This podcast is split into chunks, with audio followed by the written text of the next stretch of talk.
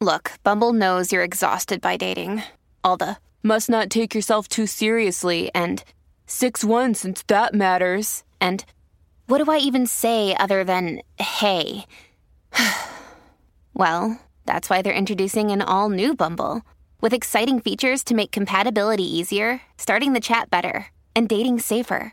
They've changed, so you don't have to. Download the new Bumble now. Wyndham Hotels and Resorts makes travel possible for all. Whether it's the long haulers looking for a great cup of coffee, a roomier rest for the on a whim road trippers, or a place to make summer memories with the whole family. No matter who you are, where you're going, or why, with 24 trusted brands to choose from like La Quinta, Days Inn, and Super 8, your Wyndham is waiting. Get the lowest price at WyndhamHotels.com. Restrictions apply. Visit website for more details.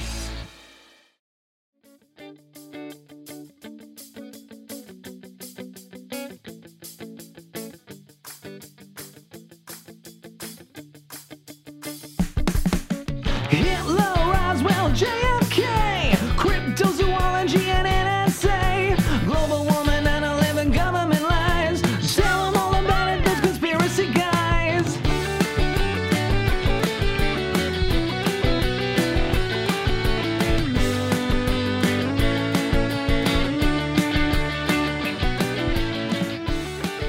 Hello and welcome to another Those Conspiracy Guys. This time, we're going into a fucking unexplicable hole of misery and deceit and naivety that has puckered my arse for three, almost four full days with how unbelievable and uh, like unparsable this information is about this about this case. I know you guys have probably watched the documentary Abducted in Plain Sight. This is the story of Robert Birch told, who kidnapped a 12 year old girl and then got caught by the police. And when he brought her home, the 12 year old girl's ma fucked him. Like, oh, this is one of the strangest true crime episodes that I've ever done or I, I probably will ever do. Like, bananas. A fucking crazy story, man. Robert Birch told uh, this time on Those Conspiracy Guys. And if anything we get wrong in the show, anything we get right, if you just want to reach out and touch somebody, say hello. You can send us an email info at thoseconspiracyguys.com. Um, the social medias, I'm, I'm trying to pare down all the stuff because like social media is a bag of dicks at the moment. So I have a link in the description. It's a magic link. You click on it. Whatever we're on, we're on it. Go and find us.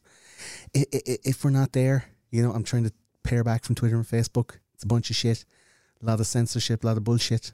Uh, so I'm I'm more on Discord, which is the app that TCG family members uh, and and all the friends and the listeners to the show they all hang out there, share links, talk about the shows, talk to each other about bullshit.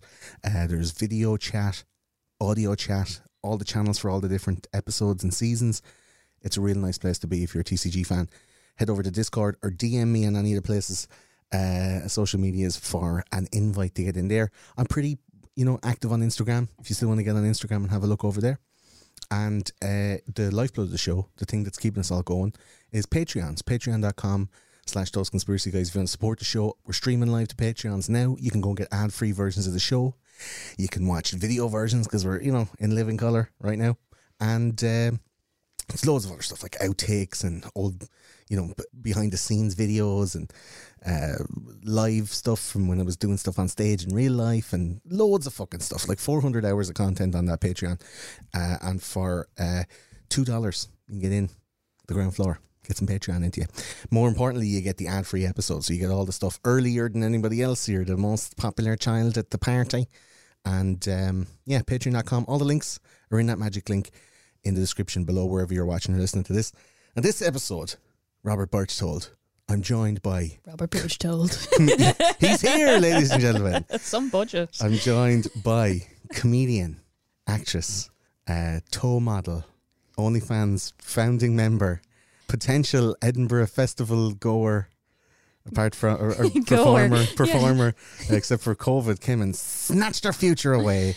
Uh, but joining me in the studio today to talk about Bobby Birch told is the wonderful Ailish McCarthy. Hello. Oh, Hey everybody. the camera didn't change. Hello.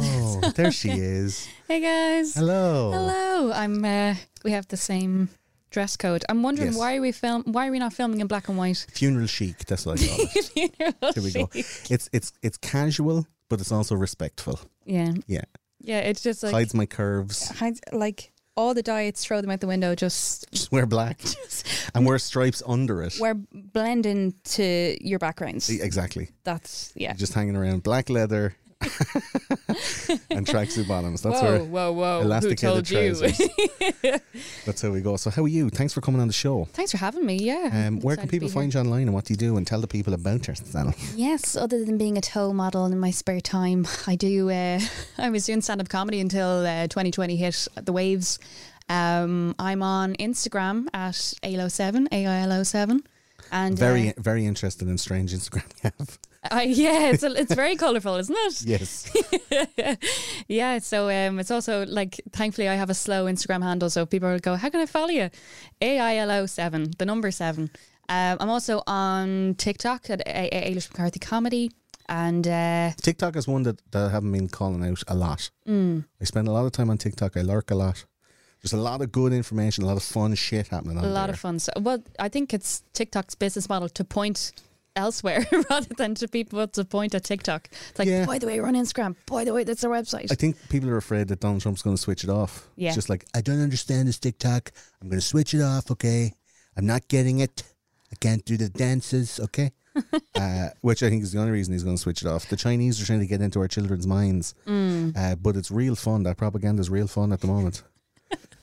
How did we get here so quickly? Lots of- American politics. Lots of super cats, super funny little cats and stuff. It's like uh, old Reddit. but- Loads of miming, or loads of- old Vine. yeah, loads of miming, loads of dance routines. And I'm like, you're just miming a segment that you didn't make yourself. Like, this is now a platform. This is now. Ze- entertainment. yeah, zero effort music production. yeah, I love it. you're miming it. Um, some excellent stuff there. TikTok, yeah. eh, What are you? Ailish comedy, Ailish McCarthy Ailish Comedy. McCarthy comedy on TikTok, and um, like I mean, there's no point in plugging gigs because we're not gonna. We're not, yeah, and I'm not on Twitter because We're I not don't have an opinion. Good. and uh, Twitter's toxic. yes. And then, um, yeah, touring a show, Wing Woman, next year, which is going all over the UK. It's going to Edinburgh, Brighton, London, Glasgow, and I've already said Brighton. We're going to Brighton twice. Yeah. I'm going to put uh, possibly we get a link tree going, and we can put that into the thing below, and you can get tickets and stuff. So it'll live there forever, wherever, whatever year people are going to be listening to this in. Amazing. I mean, first of all, it's going to be 2021 right now, first people, but lives on into the future. so we Mm, and need that's something. when we have the tour. So come, Exactly. we're looking for you. Yeah. Wing Woman. It's um, about one girl's discovery of how uh, sanitary towels work Or chicken wings or chicken wings. or buffalo wings. She's Yeah. just like, why is it called buffalo wings? And Why is the sanitary towel so spicy? right? Yeah. Or, you know, those wings that are painted on walls and women just go, Yeah, um, and it's a montage for a good hour. It- you be- it's really, really good entertainment. as levels. many wing jokes as you can, sh- like just wing them in there. yeah, just squeeze them in against their will.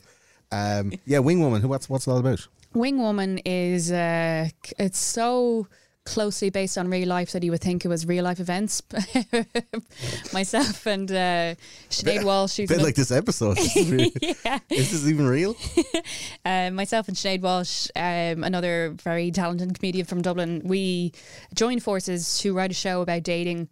Um, in our because when we met up, so Sinead is gay, she's a lesbian, and I'm straight, and I'm like, God, it's just so hard to date these days. She's like, oh, stop.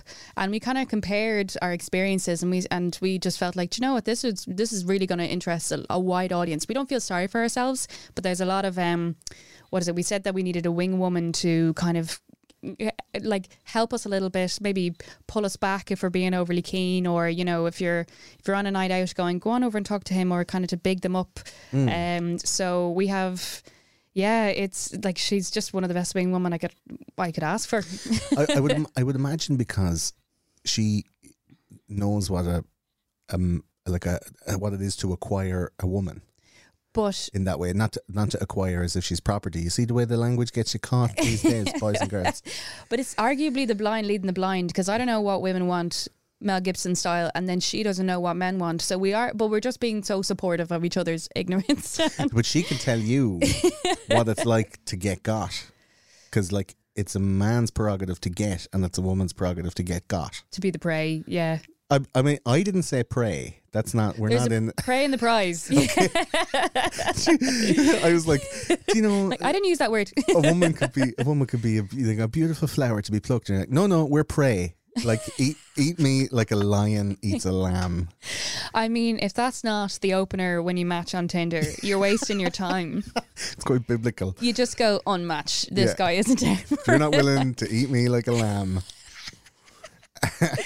so, um, but it's all changed. The game's all changed. So we just wanted to take a very yeah, it's, it's- the funny game spin is on it. fucked at the moment. Oh yeah, For uh, I'm so glad that I found somebody that I love and I don't have to wade around in the shit anymore. Mm. No offense. Well, I think the most ambitious New Year's resolution I had this year was buying a box of Durex.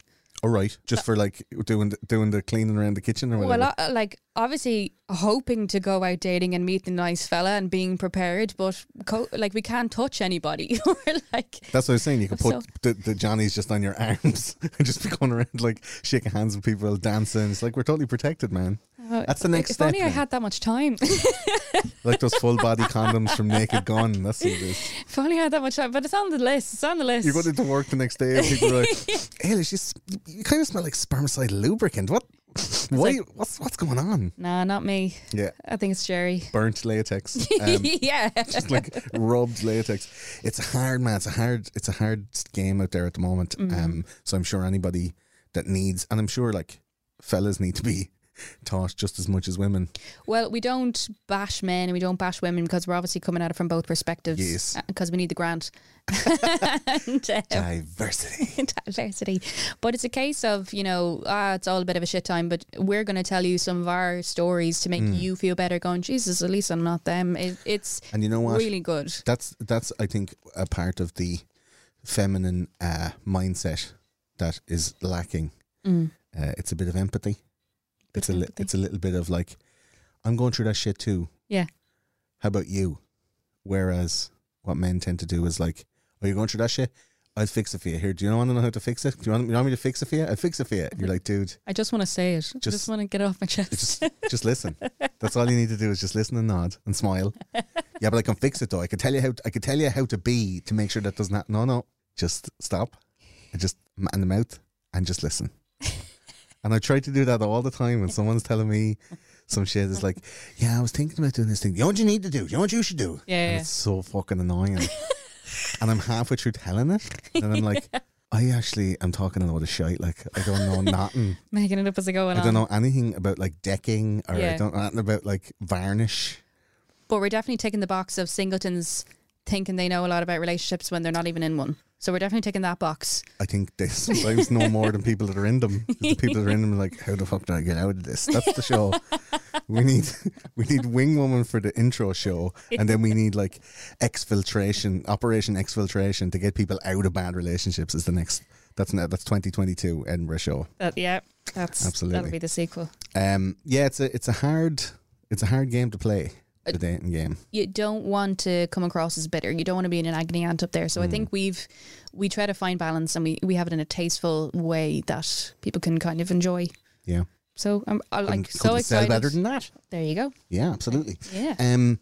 So yeah, for this show, uh, it's Robert Birchtold. So when you're talking about like sorting yourself out for a partner for life, Mm. this lad just like rode his own game. He's just like, I'll just pick someone and Well- just groom them and just like wait till they grow into themselves. This is so. This is something that I, I like. How I heard about this podcast was through a friend. You and I had never met. Oh, this podcast. This is so meta. You and I had Okay. never met, and uh, you were like, "Hey, do you want to come on the podcast? We're going to talk about true crime." And I was like, "Right." we talked for an hour on the phone. We talked for an hour on the phone, um, and then what is it? Your your profile is like a cartoon, and then I was just like, right, okay, and it was very meta, very very meta. I think I think last night you said um, I, I've texted three people to tell them I'm coming today, oh yeah, just in case like you Oh, yeah. didn't go oh on. yeah, yeah, yeah. In case like because Clever woman. That's what I mean. We This have is- to take these precautions. the absolutely I love like Nobody wants to end up a lamp. But I've even and like it was just so meta, and then I was just like, right, uh, and you go, come to my house, we're going to record in my house, and alarm bells were ringing, and I go, right, uh, where where where do you live? And you said Cabra, and I was like, I've always wanted to die in Cabra, uh, looking forward to it. When's D Day? Like, Yeah. it's not the early two thousands anymore. This is a it's a brand new gentrified area. Don't worry about it. yeah, like oh, and then I was also telling people about like oh, I'm gonna meet up with a man and we're gonna talk about true crime in his house, and they were like, wait a minute, and I was like, yes, wait a minute. I'm gonna meet up with a strange man that I've never met before, and I don't know what he looks like. yes. It's a, with an RV Rec- in the driveway, and I recipe was like, for- it's a amazing. recipe for disaster, man. That's what it So, is. uh, this is the kind of awareness that we're obviously going to be talking about in the show. hundred percent. A bit, a And- bit of naivety can be nice. Yeah. In you know, uh, uh, like a, wa watching a movie type of way, and the movie can surprise you, bring in an emotional roller coaster, and you're you're not cynical, and you're not like, ah, this fucking shit, like, bah, and then this happens, and this. uh, bet you this is gonna happen next. Wah. Like, I, I'm very bad for watching some styles of film. You really have to suspend your disbelief, but naivety in this case particularly Totally was shocking. ju- juvenile and completely taken advantage of. Massively. As well, we're going to talk about religion. We're going to talk a little bit about like indoctrination. We're going to talk about the predator prey relationship, and not in the dating way that you like, uh, in the the kind of That's my brand. Like, yeah, the kind of grooming rapist way, like the, the other jeez. The other extreme. Uh, the other Um, prey, the other white meat, and uh, yeah. So this this case is fucked up, man. When, where was the first time you ever heard about this case? um, I watched it. It was released on Netflix last year around the time the Madeline McCann tapes were released Mm. I as think, well. I think was it 2019. Yeah, 2019. Yeah. And uh, one of the most shocking things is that this is only 90 minutes long, and I thought it was a series because there's so much substance. There's so many.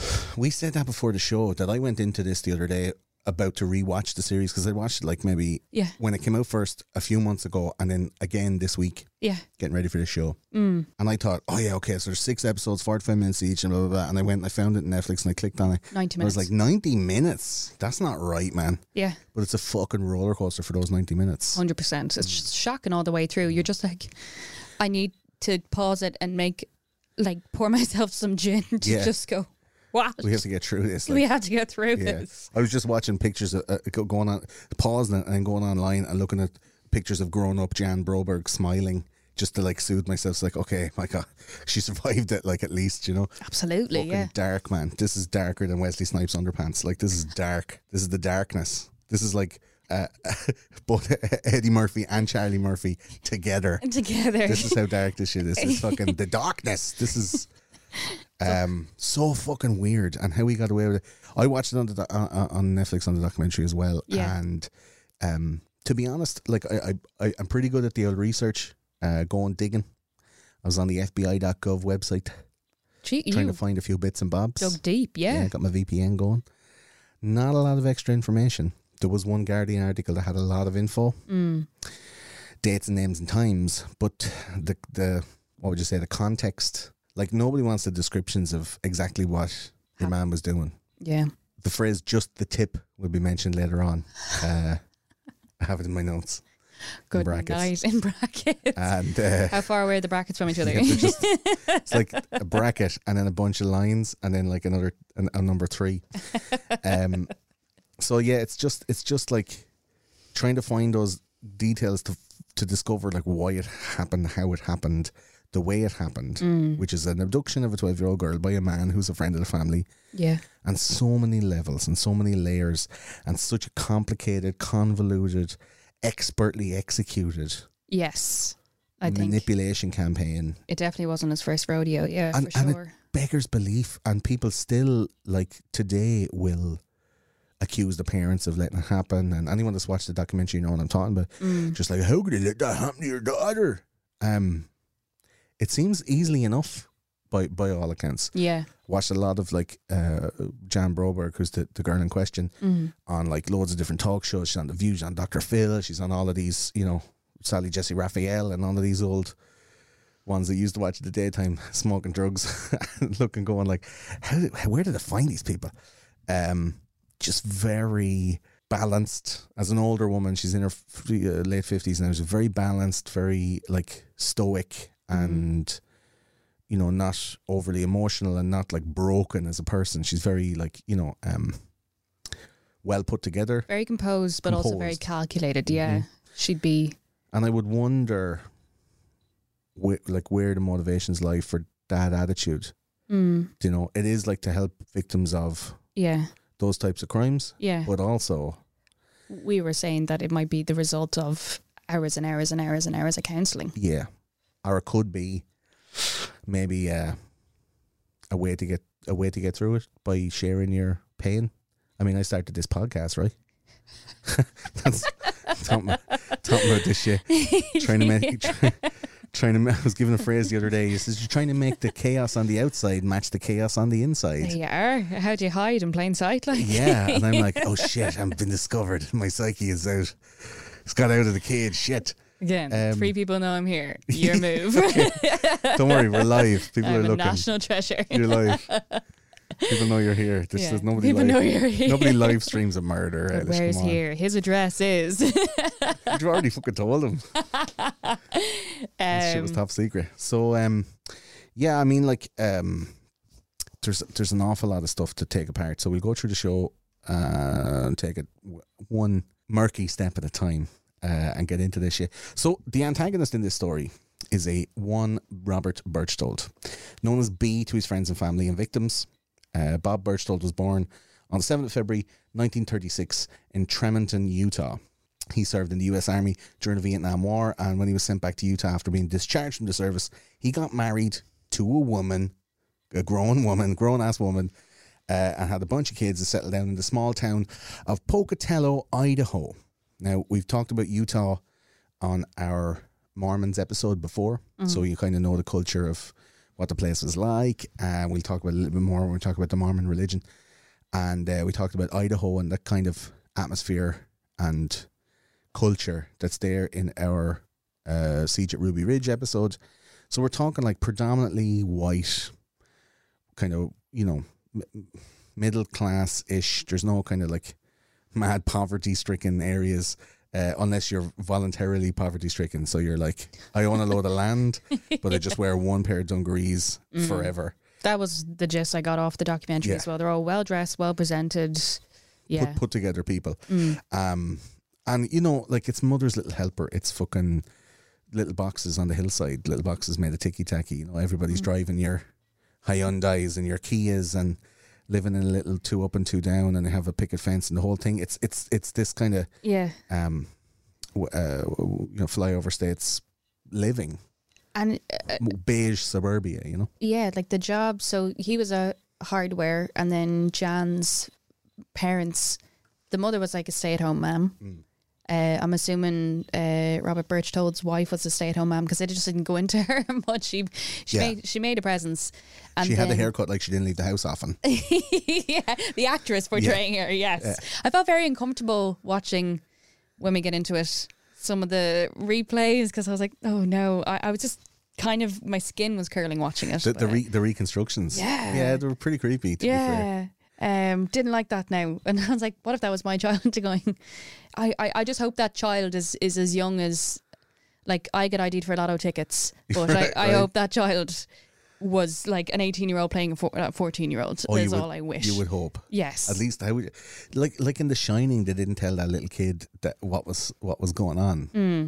He they just asked him to react, but they didn't show him what was on the other side of the screen, so he never knew what he was actually reacting to. Oh, wow. And then there's other uh, uh, like in Poltergeist, they just did that shit Yeah. and Scarred them for life. yeah, scarred the girl for life. It's like well, we needed the real reaction or whatever, you know. So like, No. how do you how do you make a Mm. sexual predator reconstruction with a real child? But the dad. keeping midgets in the in the biz. That's in what the it's doing. Yeah. biz. The dad was. Jan's dad was a florist Yes. and was able to support his three children. there's two Bobs now. It might get confusing. So there's a Bob Robert Birchtold or Bob or B, B, yeah. and then there's Bob Br- uh, Broberg. Broberg, yeah. So Bob and Marianne Broberg are Jan's parents. Bob Broberg was a florist Mm-hmm. And He loved supported three flowers. kids. Yeah. Hmm. and his wife who didn't work. So this is the kind of community where they were able to sustain a living and have like a bloody five bedroom house. Mm, on a florist's wages. Yeah. It was back in the day. It's like in the seventies. It's the early seventies. Um, All ha- the sunflowers were hitting the hit. it's yeah, it's happy days. It's like the they had the Vietnam War boom, and uh, you know the country was roaring. And then Yeah. all of a sudden, all the gold fell apart, and Nixon cashed in the fucking Bretton Woods agreement, and stuff started to fall apart. But up until then, life was dandy for these people Absolutely. in a suburb. They were worshiping Mormons. yeah. So there were there were churches Jesus Christ of Latter Day Saints, dum dum dum dum dum, and uh, Robert Birchtold moved into this community, and he had already had slaps on the wrist for interfering with the young daughters of families of other church members in the places he lived before. Twice previously, yeah. So like, I I have no idea. This is this is going to be a, a theme you're going to see through the show. This motherfucker had pedo written in big neon letters all over. him. all over his All Beatles over. haircut. Yeah, all yeah. over it. So um, yeah, we, we talked about in our in our Mormons episode a little bit about the kind of the hidden hand of the Mormon Church when it came to protecting uh, sexual predators, people within the church. Because like anybody can be a bishop in the Mormon Church, you just have to like pay enough tithes, and they're like, oh yeah, you're a bishop now.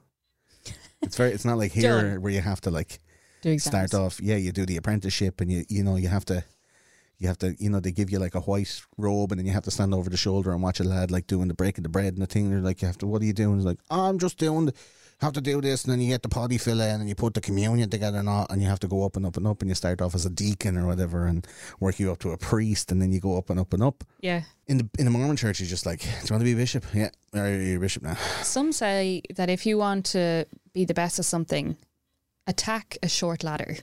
Like oh yeah if you want to be a bishop it's- specialize so hard. it's easier to climb the small tree Absolutely. So if you want to be a bishop of anything, probably Mormon is the best way to go. Absolutely.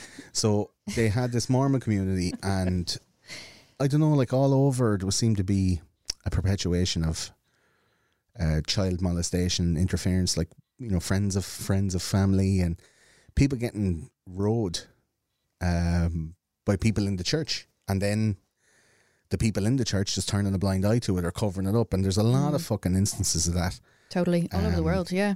and Mormons are, but by and large, good people. I mean, we had a, a, a Mormon live chat where I heard about the seedy underbelly of the of the Mormon Church. The Mormon Church has a lot of fucking mad secrets and shit into it, man. It's very weird. Um, and, and and this story is the epitome of the ability of Mormon hierarchy to turn a blind eye to what the fuck is going on. It's not a scathing, you know, uh, uh, a scathing uh, indictment of like Mormons in general. Yeah. It's just like this is one aspect or one uh, fallout from having a very dogmatic religious structure that's willing to overlook paedophilia. And I mean, it's a lot of them. It's It's probably the top five probably do that like in general, like Islam, Christianity, Mormonism. Like they're all fucking the children. they're They're all at the kids. they're all at the kids. Some of them are at them a bit more obviously than others. Yeah. You know, with the the whole being allowed to marry thirteen year olds and stuff. I uh, like I altar didn't- boys, like what kind of a system? I hadn't- Who yeah. makes altar boys as a system of like the functional mass is run by children? Like Yeah. it's genius if you're a pedo and you made up that. Some some bishop is having a sip of the altar and going, It's genius. We're How not do we- condoning this, how by do the we way. get the kids in and not have the parent. Oh, make them work for us. No, they're too young to be priests. How do we? interns, like communion interns.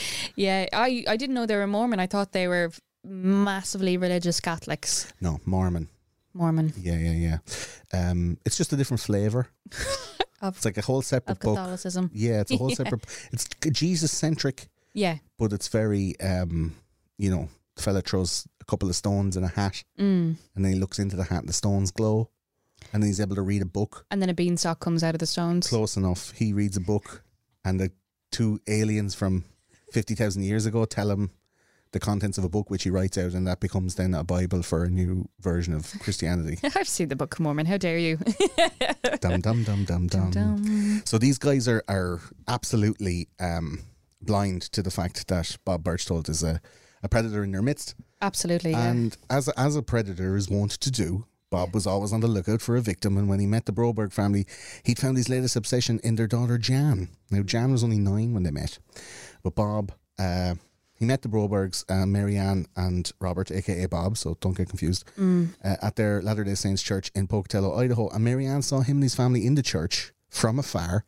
And as good Christians, they went up to introduce themselves and see if they needed to be welcomed into the town, you know, and what would you like? And, you know, come over for tea or whatever. And uh, I think as a reciprocation, uh, uh, Birchtold sent over like a fruit basket and was like, thanks for being so nice to me and blah, blah, blah. And uh, I've made, grooming. Grooming. I've Mm, that's made right. eye on your daughter, wink. Like, At that, like, meanwhile, the ma has her eye on him. I would imagine so. I Let's not, let's not um, cast aspersions on the satisfactory nature of her sex life at Yeah. that point. yeah. But I'd say she was cruising for a hot rod. Alright. And she saw Bob Birch told her, she was like, She wasn't after the B, she was after the D. That's "Ye- what she was That's after. exactly what she was after. She's like, look at this tasty little snack It was- from out of town. like they advertise it as like every parent's worst nightmare. If anything, I felt the p- the mother predominantly was an enabler to an extent. Oh, yeah. I, I think so. I think the dad was a, a standoffish type of enabler, and the mother was a very standonish. Yeah, a proactive there is enabler, if such a you thing. will. Yes. Yeah. So it's like a parent's worst nightmare. It kind of loses my, uh, like loses the emotion or loses my sympathy. That's what I was trying to Yeah, say. yeah, It yeah. loses my sympathy when it's like, oh my god, a parent's worst nightmare. I'm like, y- a, a standard parent's worst nightmare. Like, Yeah, yeah. but these, ah, we'll get there. I don't know. I don't know if they're they're not going to win Parents of the Year, and there's a lot of No, um, fuck no. there's a lot of online criticism about how they handled the entire situation Mm. from top to bottom. Yeah. Um, and Jan Broberg herself is out there defending her parents' actions and decisions. Um, I think we might be jumping the gun a small bit in the judgment because people don't know what they're doing. Yeah. Mm. But bear it in mind that we are judging these people Massively. as parents Massively. for letting their daughter. Well, let's let's continue on and not, but like One of the first judgment things- Oh, is in my voice anyway. If you can't, if if you, can't, tell it, im- implicitly, I absolutely am judging these motherfuckers for this. um, one of the things that like that struck me within the first five minutes of watching the Netflix documentary was how polished the family were to tell their story. It was as though they had a campaign manager Mm, that had written, "This is what you say. This is how you say it. This is how." So it was very polished. It was very robotic. Obviously, a family that had been through a lot, and they deserve like I give them sympathy for that. But I felt I was like, what to what level have things gotten out of hand that this much counselling and like just the the family's obviously been through a tremendous amount. Yeah. Have you ever gone through? And I would not want. We don't need details. Mm. Have you ever gone through anything grossly traumatic? Um, as a It doesn't have white to be, like- Irish girl from Dublin, from Ranelagh, Yeah. um, not a lot now. I'm just saying, in, in general, is there anything like that you would consider like, oh, that was a bit traumatic? It doesn't have to be anything on like the, you know. I was once robbed in a taxi. Okay, so like, Yeah. how many times did you tell that story of how you were robbed in a taxi to people? Um, A bunch. I wouldn't open with it, right? yeah. Uh, I don't say it in interviews when I go for new jobs. I don't have it on my LinkedIn profile. Uh, but if I'm recommending people to go to Budapest, for example, I'd be like, "Don't get in the taxis," and only, and they'd be like, "Why don't get in the taxis?" And I'm like, "Cause I was robbed in one." Um, and I wasn't li- well, like I do for like a Dublin girl. Um, that doesn't have a Dublin accent because she was raised by television. I do have my wits. Ab- I mm. do have my wits about Sure. me. You know, um, that's going back to how many people know that I'm here. But um, Dis- Disney Channel taught you well. yes, like I was, so I was robbed in a taxi. Um, I I handed over money. It was thirty euro equivalent worth, and um, so it was like twenty thousand Hungarian florins. And he goes, "You only gave me five thousand. Did you make it rain? Yeah, with, with coins. I fucked the coins at the driver. like, there you go.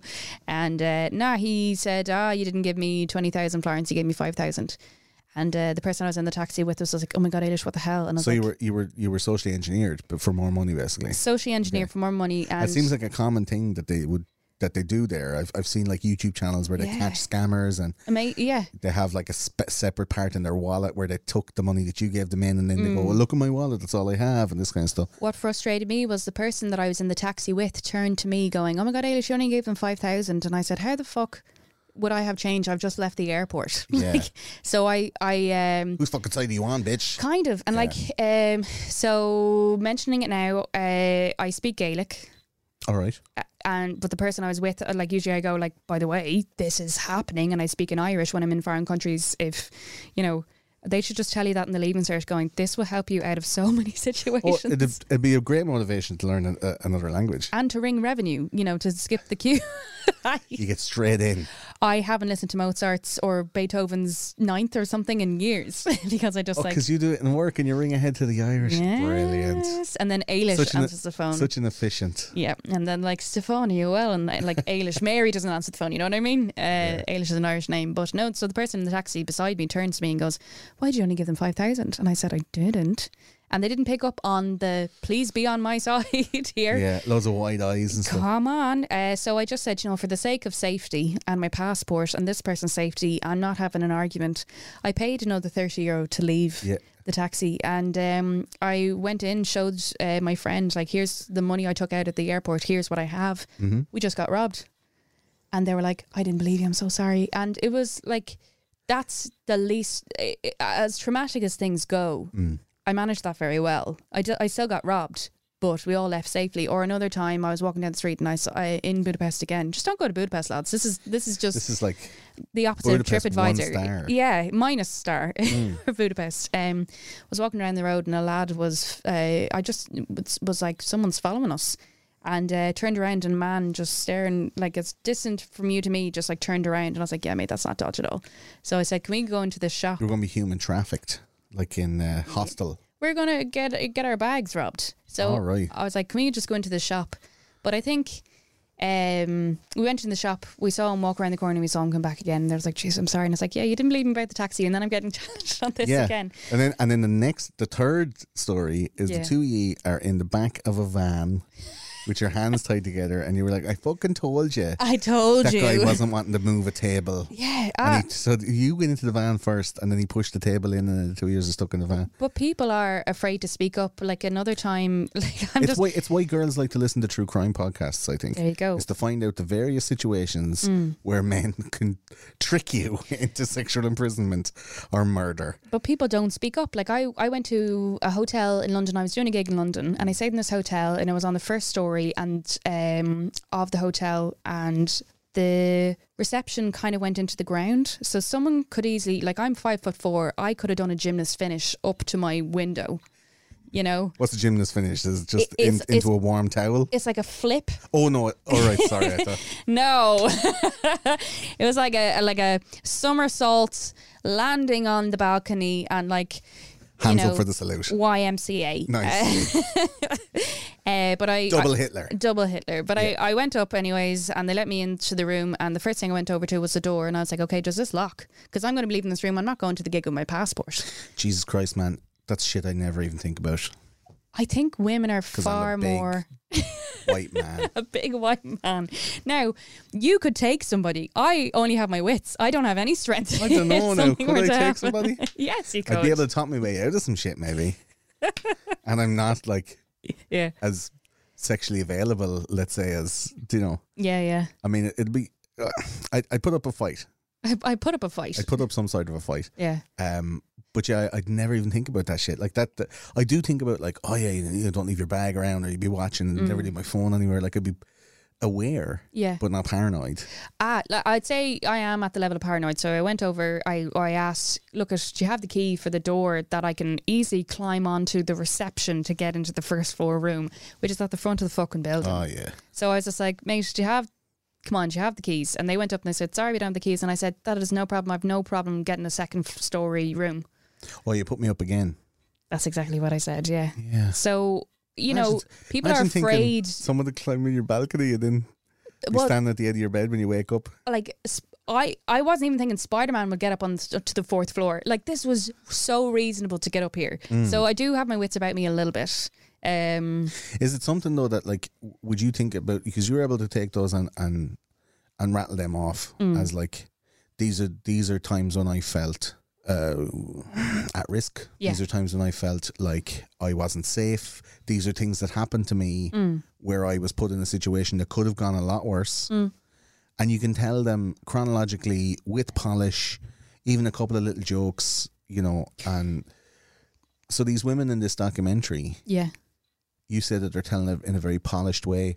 totally. How many times do you think they've told that story in that way to make it so that when like the producers of the documentary landed in with cameras and lights and mics and Mm. just went, okay, we'll tell your story, that they're not being prompted. Like you can hear the documentarian asking a few in a few different sections, like, "I want about that? And what do you think about that? Tell us a little bit more about that."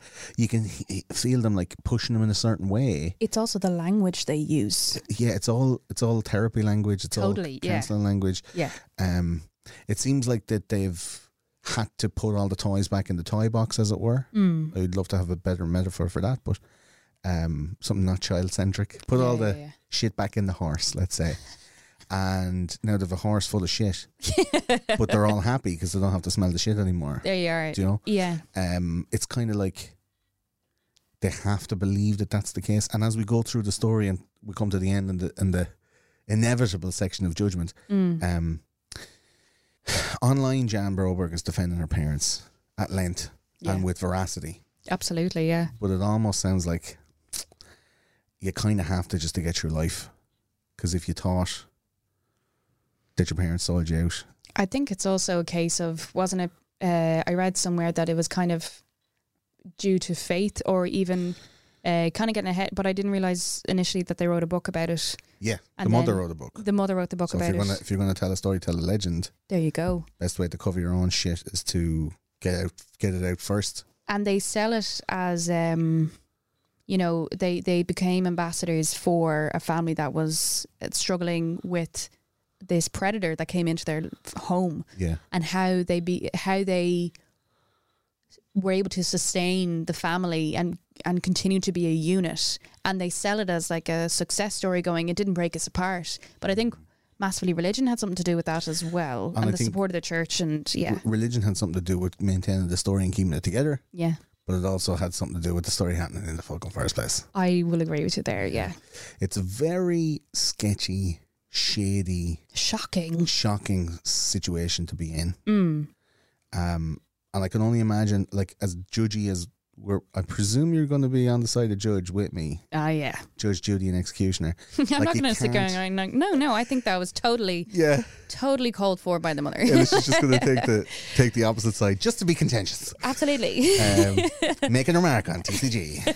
He'll have me back if I row.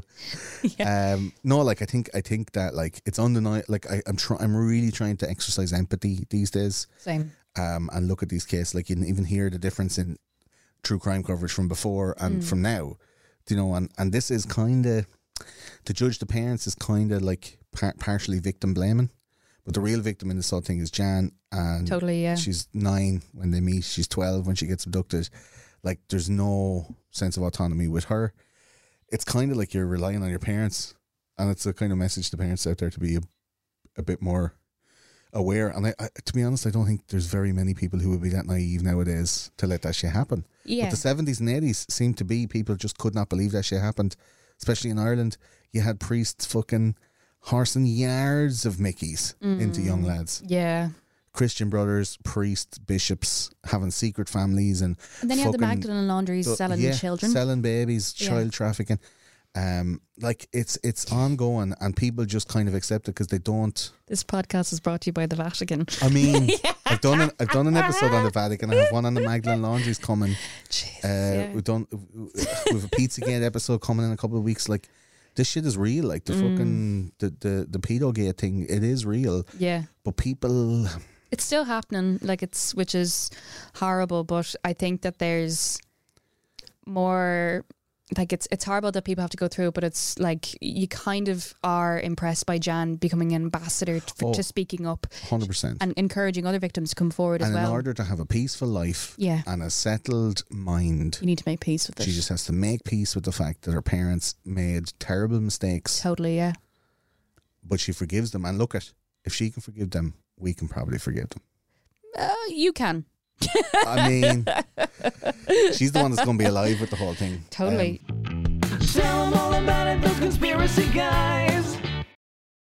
So let's let's let's talk about then what exactly happened. Uh, Bob Birchtold moved into this neighborhood, uh, Mm-hmm. into this P- uh, P- Pocatello, Idaho, and uh, Mary Ann, Jan's mother, had an eye out for a fresh piece of meat inside in the church, and she saw the back of Bob's well manicured head, and she was like, "Ooh, what a nice haircut! He looks a bit like uh, Robert Redford in that movie with uh, what was that one where he's a, a movie producer with Barbara Streisand, The Way We Were." the way we were. You, you already know more than I do. Oh, he looks. I was saying he's like the Beatles. He He's like a looks- ginger beetle.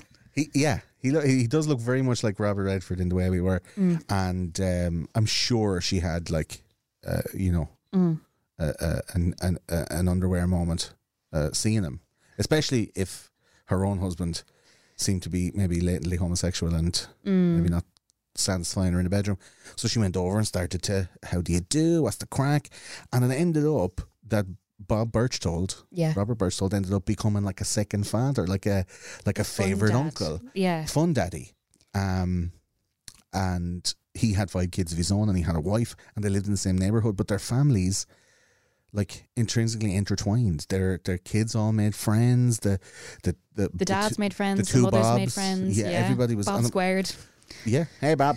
Hey, Bob. I couldn't find. I couldn't find. Bu- Um, Bob Birchtold's wife's name.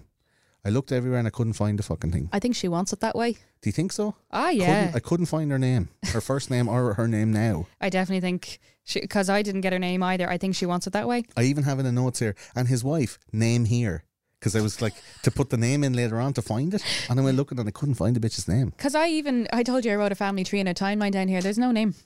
Isn't it crazy? Yeah, I'm sure. I'm sure she's like, I'm sure she's changed it. yeah. All the birch. I would have. all the Birchtold's kids are gone. So Birchtold was classified as a, a master manipulator in the documentary and in all the, the uh, uh, documentation online. And there's not a lot. There's not even a Wikipedia page about this thing. This is very like It's very Um, minimal on Wikipedia. very minimal on online at all. It tells the bare bones of the story. There's no deep dives. There's a lot of stuff in the book. So if you're going to tell your own story, you know you get you get to own your own narrative yeah, and um, there is not a whole lot to be found in the FBI files, the FBI.gov files on it either, because they're not going into the details. A lot of stuff is redacted, and the FBI were involved from the very start when she went missing because it was an international kidnapping or whatever. yeah. But like, there's nothing can be found about this. Only the documentary, which seems weird to me as well. Mm. Well, also the book, but the book But the doesn't book give is a written- full source That's of what I mean. accounts. Then the documentary does, and we'll The get documentary into just that. tells the story. yeah. but doesn't tell the whole story because I found stuff online that's not included in the documentary for narrative reasons. Mm. But if you're going by Mary Ann's book, the Yeah. mother's book, yeah, yeah, obviously she's going to tell it to her favor. sure, yeah. Do you know what I mean? Tell yeah. her own propaganda. I think yeah, she was writing it, and then she was also kind of putting Jan on the podium to kind of tell the story. Also, so Yeah. I, I'm I'm hoping Jan got a saying going, Mother, that is not what happened at all. Uh, I think she does on the on the circuit Yeah, because people ask her questions, you know. yeah, But um, for it to be a master manipulator and to get into the child's life, um, he was so charismatic, massively so like charmer. charmer. Someone said to me, "What is it?" They were, he was as charismatic as a man who invented drinking milk from a cow Wow, because how do you convince the cow to let her suck your su- Well, suck your, how do her you tit? how do you walk up to a group of men and go, "I'm just after discovering." No, no, no. Bear with me. just, just, just humor me for a minute now. We're all gonna go to this cow in the field. It's like, mate, whatever you do in your spare time's up to you. It's like, no, no, no. Like, Have the you ever tried it? charisma, the charisma of, to like get other people involved. Like, you can be stupid by yourself, but to Yeah. the, the, char- like, I think Robert Birchdoll nearly had the same level of charisma. Just he was a schmoozer. He was could charm snakes. It's it's yeah. uh, it's it's Jim Jones level. It's it's Mm. uh, Charlie Manson level. Like he was able to manipulate, and you know what? Some people are given that gift, yeah.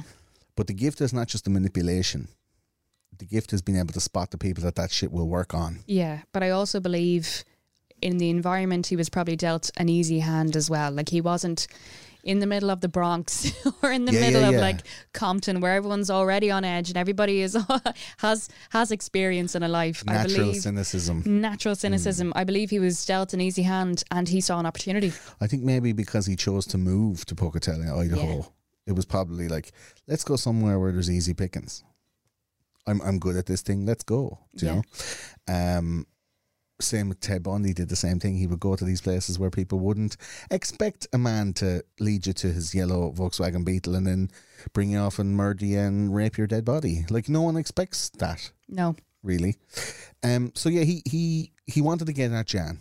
He had his his heart set on Jan, but in order to get at her, he knew he would have to get through the parents, get the parents on side. So he began a family grooming regimen that ingratiated him into the Broberg family as a loved member. And in the, docu- in the documentary, Marianne talks of Bob seducing her, telling her how beautiful she was, she had lovely legs, and giving her an old, you know, the fried egg on the knee, a bit, a bit of slap and tickle. And, uh, you know, she said, uh, and very weirdly, I feel, yeah, very weirdly, yeah, she said, and he would touch me and tell me how beautiful I was. And then she had this kind of wry smile, Mm. remembering the attention. I don't know. Was it the attention? Maybe she was remembering. But she was in love with him. She Oh, man, Don't forget that she wasn't massively in love with someone and felt this was being reciprocated. She didn't realize she was being used to get to her daughter. yeah. She I- thought this was genuine. Uh, she was telling that at the start of the doc and smiling very weirdly, and I'm like, It, yeah, this motherfucker like kidnapped and raped your daughter, and you're reminiscing about him like giving you like tickles on the knee Mm. and telling you you were good looking. and That's weird to me. yeah, and she was just like, "We just kissed. Maybe I stayed a little bit too long, but that's all we did. That's all we did. Okay, that's all we Yeah. did." And then, y- y- Almost juvenile in that way, right? yeah, Where she's not like, you know. And then we we had we had sex. they didn't. On No, I know, but yeah, like. In yeah, that weird way where you're like, did you did you did you did you see it? Did you touch it? no, I didn't, didn't touch it. Like- Yuck. But like I was thinking about it. I don't know. Like, but she was getting attention. it's fucking From- weird, man. It is. It's she was getting attention.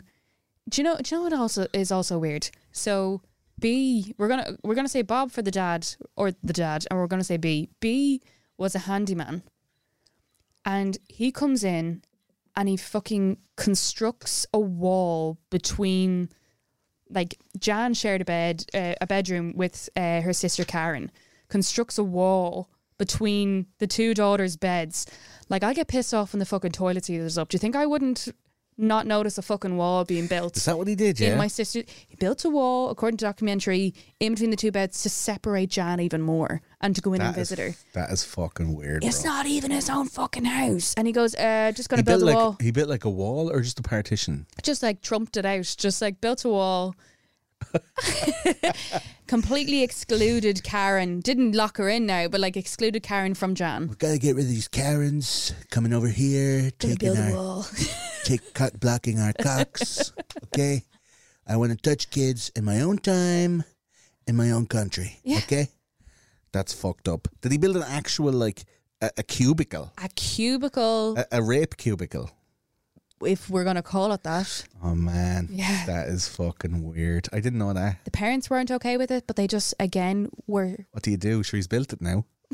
How are you gonna go and ask him to take it down? I'd be raging. I'd this be absolutely motherfucker, this raging. motherfucker was like a child rapist through politeness. Like the people were just too polite to say, "Can you please stop sexually assaulting our children?" that I, I feel that when people are in these situations that they don't speak up, they need to speak up. Uh, on everything, even if it's Everything. not happening to you. E- Like, well, uh, the tr- Hey, that's like, Oh, weird. Hey, shut up! It's nothing to do with you. Well, you know. Well, stop- hang on, you. Stop fingering your child in an Aldi. Like it's weird. It's like yeah, but it's my child and it's in an Aldi, and you're like, Cabra's very different from Is Ranla. that- yeah. There's no Aldi here. we don't get an Aldi. We don't have an Aldi. But yeah, it's just it's just so bananas that Mad. that Yeah. they would just let it happen. Yeah. They they and they say in the documentary we weren't okay with- about it. We don't like. I just want to let that be known. It's like, dude, that is shot to shit Well, here- because what the casual fuck, you know? here's, Oh, you're here's the rub. Here's What? the rub. Literally, here's the rub. So he had seduced Marianne, Jan's mother, yeah, and made her feel like a thousand dollars. yeah, Right? All green and wrinkly. and was like, "Yeah, you have lovely legs, and you got nice hair, and like your lips are the right shape. Ooh, nice set of delph, Marianne." And she was all like, "Oh, stop." Oh, you. Whatever compliments he gave her, she was still smiling about that shit on a documentary. For, thir- Forty years later, In the aftermath. in the aftermath, Yeah, that's. them's are some good compliments. you want to find out what he, what what his lines are, what Yeah. his pickup lines are, because that shit works. Jesus. Yeah. But not only did he do that then, but he also, in a way, kind of seduced the the father, seduced Bob. Can we? So you're 21 minutes into the documentary and you find this out. Yeah. 21 minutes in, and you just go, whoa! Oh, It's that's crazy. and it's it actually happened. It actually happened, and and we don't even know we don't even know how or why. Oh, we know how. But the, no, we, We don't. don't We don't really know how. Like, how does anyone get convinced into giving somebody else a wank? There supposedly Let's, there tell, was let's let's tell the story first, and then you and then Yeah. So he he he he seduced Jan's father, Bob. yeah Hey, Bob, who I, I mean, I presume ha- must have had some kind of latent homosexual inclinations, right? He he he called over to Bob's work. Bob worked in a florist. Called over and he went, Bob, quick, you got to get in the car and come with me. And he's like, uh, but I gotta, I got the store. He's like, "C- close up the store. Come on, we gotta go. urgency. And he got him in the car and he drove him out into the country. And then the whole way he was going, Jeez, I don't like my wife anymore. And I, I'm, I don't, I don't think the, the marriage is going to last. And I'm so horny. I'm just so horny and I want the white stuff to come out, Bob. And it's just like, and then he just like whips out his cock. And says, "Can you give me some relief?" Can you give me some relief? Which is, I mean, that has worked at every Kaylee I've ever been at. Every Gael talked Kaylee. Uh, but it's hard to say it in Irish. Uh, And we'll, and we'll, and we'll cad a gum. well, yeah, they got. Oh, yeah. I we'll- don't know. Oh, like wanking is like self pollution in yes, in the Irish in language. the Irish language. is. It's to pollute So you oneself. can't do it to oneself, but you can Yeah. pollute somebody else, like Al Gore. yeah, It's just so odd that he gets him in the car after seducing his wife. yeah. drives them out to a remote location. Mm. I mean, make out point. There's a reason you have to drive the girl to the location where it's dark, there's nobody else around, Yeah. because she'll do sexual things because of, you know, It's the privacy. implication. Privacy. No, no, Yeah, the yeah. implication that like, even if you don't want to do it, there's Mm. nobody around to stop it from happening, so you might as well go along with it. Mm. It was Is that not the way? Is that? I mean, it's made to seem like real romantic in all the movies, like from but I personal always experience. No, I'm saying I always fu- I always thought that driving a girl to like a mountaintop overlook, Yeah. while romantic, when you're listening to music on the radio or whatever, if you pull out like a hard cock and you're like, well, what are we going to do with this dick? Um, the implication is like, he would be limping if if allowed. but in the seventies, yeah, the girls in the seventies is like, oh well, I suppose. We can't, we can't put it away hard or whatever. Those pa- those those bell bottoms are awful tight, and they just like would feel obliged to do stuff. and the dad was just like, "Oh, So I had to. I, I had to relieve him. like hi- his his w- chosen said it in- words. yeah. I had to relieve my friend, Yeah, as in like, what would you have done? I would not have done it. What- I would not. What we're saying here, people, is Oh, Bob Birchtold drove Bob Broberg. Into homosexuality. It drove, drove him into it like cattle into a field. He drove. He, he he interrupted his work day. Essentially, I think kind of kidnapping him in a way. Yeah. Oh, absolutely. There's no Draw- other word for it. Stay constant. He has a Man- brand. Man napping. Yeah. Drove him out into a fucking country road. Yeah. Complained about his wife. Took out his dick and went, well. And then Yeah. but Bob Broberg was almost obliged to be like, okay, mwah. And There he was just- no hesitation from the dad. well, this is the thing is, we don't know about the hesitation or how much hesitation there was or wasn't. We can only we don't know anyone's past or present. exactly. we don't know the intricate details, but we can only surmise by the crying that the man did on the documentary fif- 40 years later Mm. that it was like reasonably fast and somewhat voluntary, Yeah. but then immediately regretted. Well, we also don't know if it was a one case or if it was a, a more than one case event. Or was it just a wanker? Did it go out any further? there you go. So so in We there's know about the tapes, one wank. There's tapes in the documentary where uh, B says. I had a sexual relationship with her father. Yes. a relationship is like a regular thing. Whereas You would like, imagine it would be. you can have a sexual incidence, which is Yeah. a single event. So it's kind of a bit grey. yeah, if you had sex with someone once, you wouldn't say it's a sexual relationship. You'd be like, that one time that that thing that happened. That. Mm-hmm. But like, I think Bob Birch told when he's saying we had a sexual relationship because later on he uses these relationships with the mother and the father Yeah. as tools for blackmail. Uh, like he was So, very like- calculated. He was very, very calculated. Yeah. One of and the brave. Like how I don't know. Ellis, you don't have a dick, so it's quite hard. Like if a woman comes along and and you know lobs out her fanny, Mm. throws throws a fanny up on the table, and goes, "Well, any any takers?"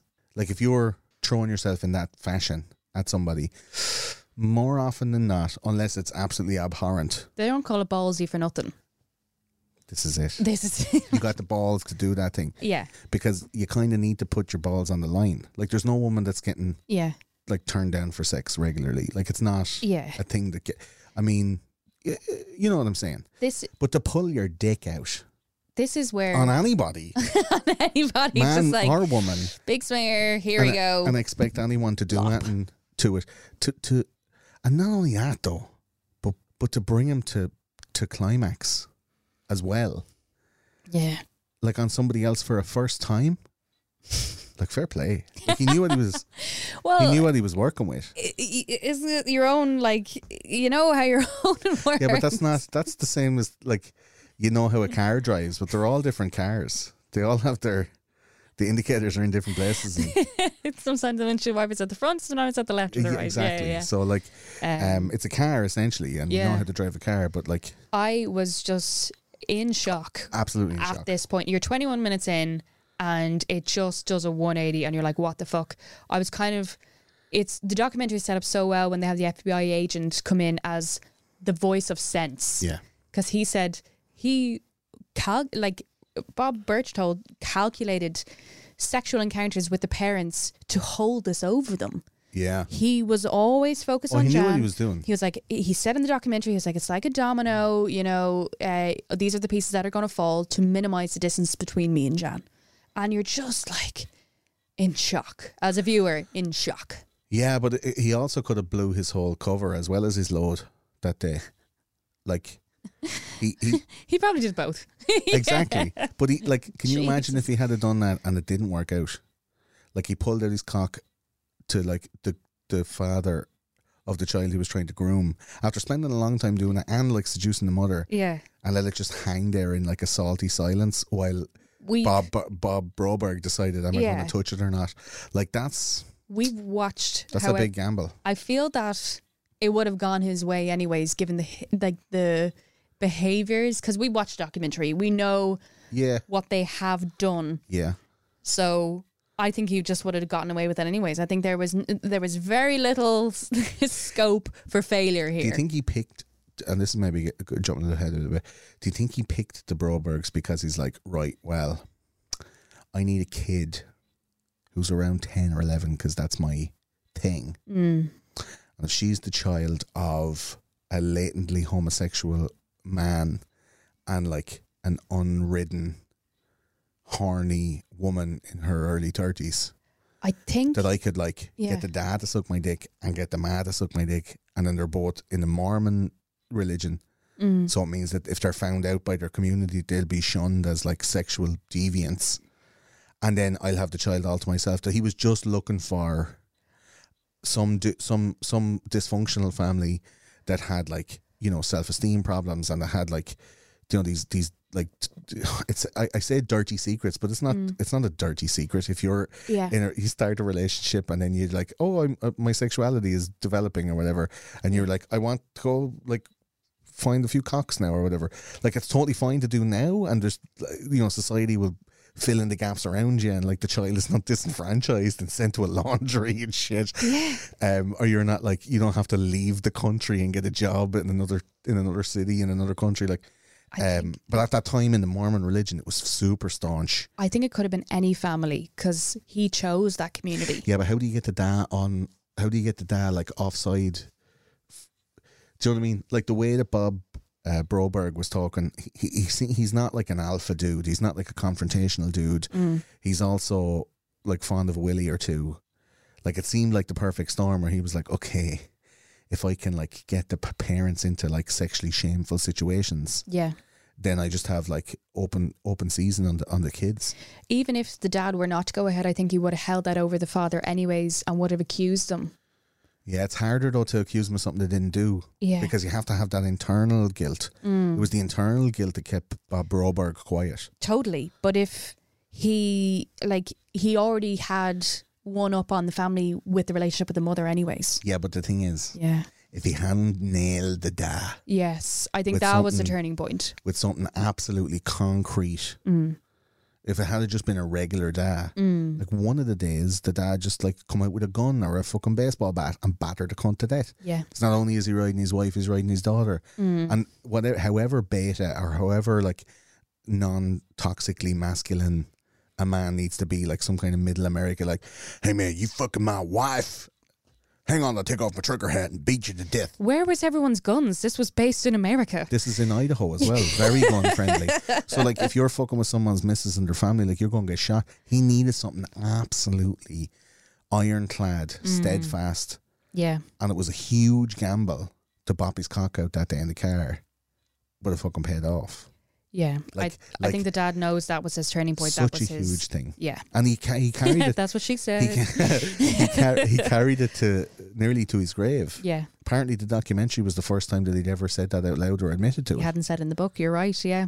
That's that's ma- like he said it on camera for the first time to anyone. That's why when you see it, such a genuine Reaction. reaction, breaks down crying, and like you put your heart crossways in you when you're watching it because it's a real. He hadn't, and as you said, they were so polished on the doc. The girls had their stories told and told and told, either to therapy or to loads of TV shows and stuff because they were going like Chan Broberg was already on Dr. Phil and all before they made this documentary. Wow.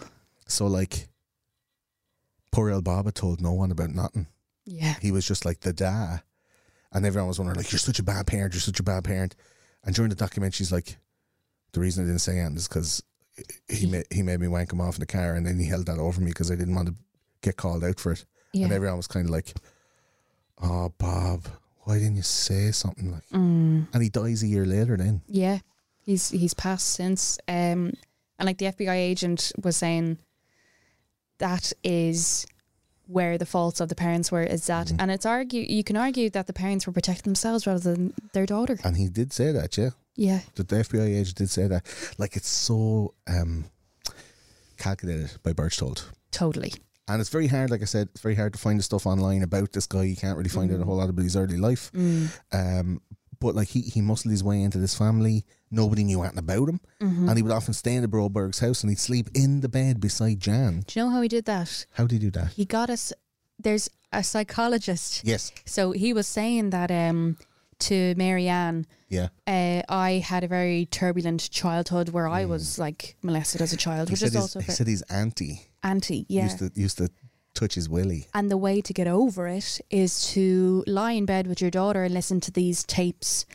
Just the two of us after he's put the wall in, hypnosis tips. hypnosis tapes. And when the mother nods her head, going, Well, you know, the psychologist said so, or the FBI, or she was like, The psychologist was like disbarred. And I was like, I wouldn't let a man, I- like, I've no kids, but I've no doubt that I wouldn't let a man uh, talk his way into getting into my child's room, building a wall Yeah. to listen to tapes sleeping next to her. And they were like, yeah, we had a problem the whole time, but we just let it happen. And I was it, it seems unbelievable. fuming in the chair even, watching this. Would you even let a strange man into your bed and let him listen to a podcast while the two of yous are going to sleep? like a lot of people wouldn't even let, uh, like a, a, a part time lover stay over and sleep for the night because there's a certain like intimacy in letting somebody sleep in the bed beside you. yeah. There's a certain like safety. There's a subconscious kind of like, will this motherfucker like smother me in my sleep? Like, do I trust this person? I trust them to ride me, but I might not trust them to fall asleep beside me. I um I think you know you need to be careful of who definitely you let into your house. or your life. or your life, Mm. you know? Um, yeah, obviously I have to. Well, there's three or four people that know that you're here tonight. Yeah, I sent my location to. No, I'm Captain- saying for me. 'cause Oh, for you. Yeah, yeah. you have to be careful who you let into your house. Oh, One of, one of mine is uh, she's captain in the military, so yeah, be careful. You're like, fucking hell. Fucking, there's microphones everywhere now. This is how you aren't invited back, folks. You scare the, the host. I'm good. There's not. Look, we, we have we have mobile phones. Them shits listen to everything. oh my I god! see my Instagram ads. Jesus, yeah, Um, yeah. So you have to be careful who you let in your house. Here, I won't say. a thousand percent. You have to be very careful, regardless, and you like, and even more careful of who you let near your children. Yeah. You know, Now more than ever because there's motherfuckers taking chances and shit. I'm looking at videos on on Reddit and uh, there's like, you know, a family's at a cafe and the security camera shows and some motherfucker comes along on a moped and the lad get there's two of them, the lad gets off the back, throws the child into a headlock, pulls it out of the the Chair. uh, child seat abducts a child. and, and just hops up on the back of the motorbike and drives off. The child is gone and that's it, man. I've seen like That's very sad. 25 videos like that. Jesus, that, like, number one, what is wrong with your YouTube algorithm? That this is like Uh, I go look over that shit. you come go on, looking. man. This is research. Number two, but that's painfully sad. it? Like it- it's really, Happens. it's so sad what this family went through. But then there's some moments where you're like, you don't have sympathy for them when they as well. had let this predator in, and let this predator so close to their daughter on regular occasions. It's the internal battle yeah, for both of us and the listener, the dear listener at home.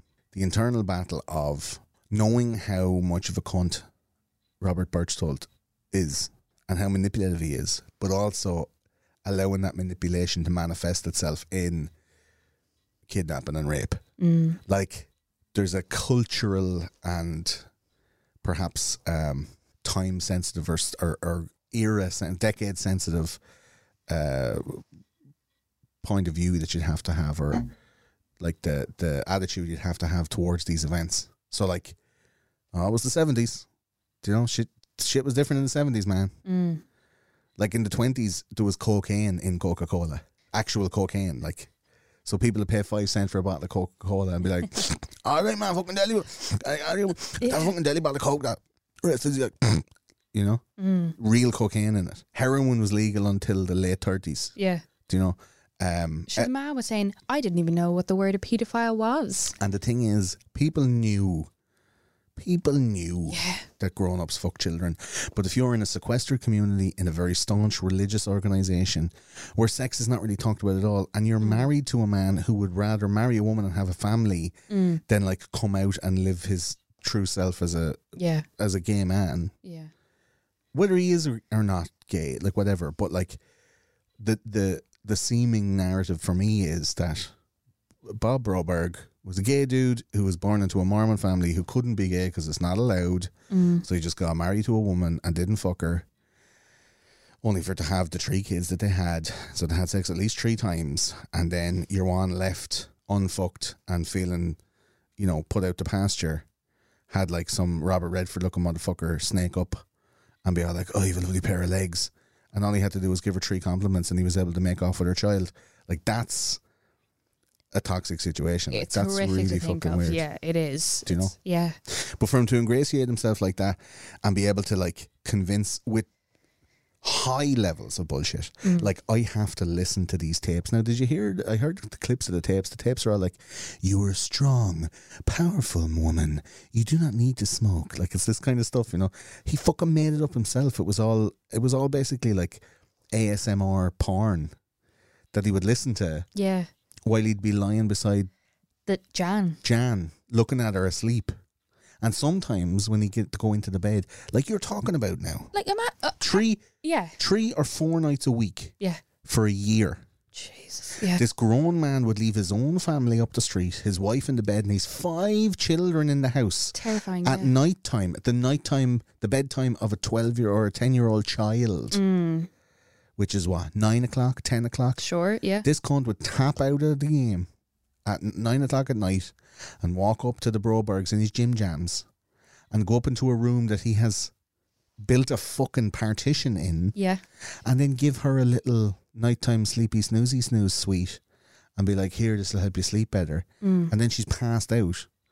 And then he'd throw on a set of headphones and wank himself into oblivion while he's touching her in the bed at nighttime, and she's not getting up or moving or making a sound because she's fucking whacked out on on sleepy time juice. It was And the parents in the other room just being like, "Yep, there's a grown sounds man." legit. Sounds legit. There's a grown man in the fucking bed that we and we've allowed it because he's explained to us that it's for therapy. it's the therapy because his aunt touched him. So in order for him to be able to sleep at night, we have to let him in the bed with her own daughter.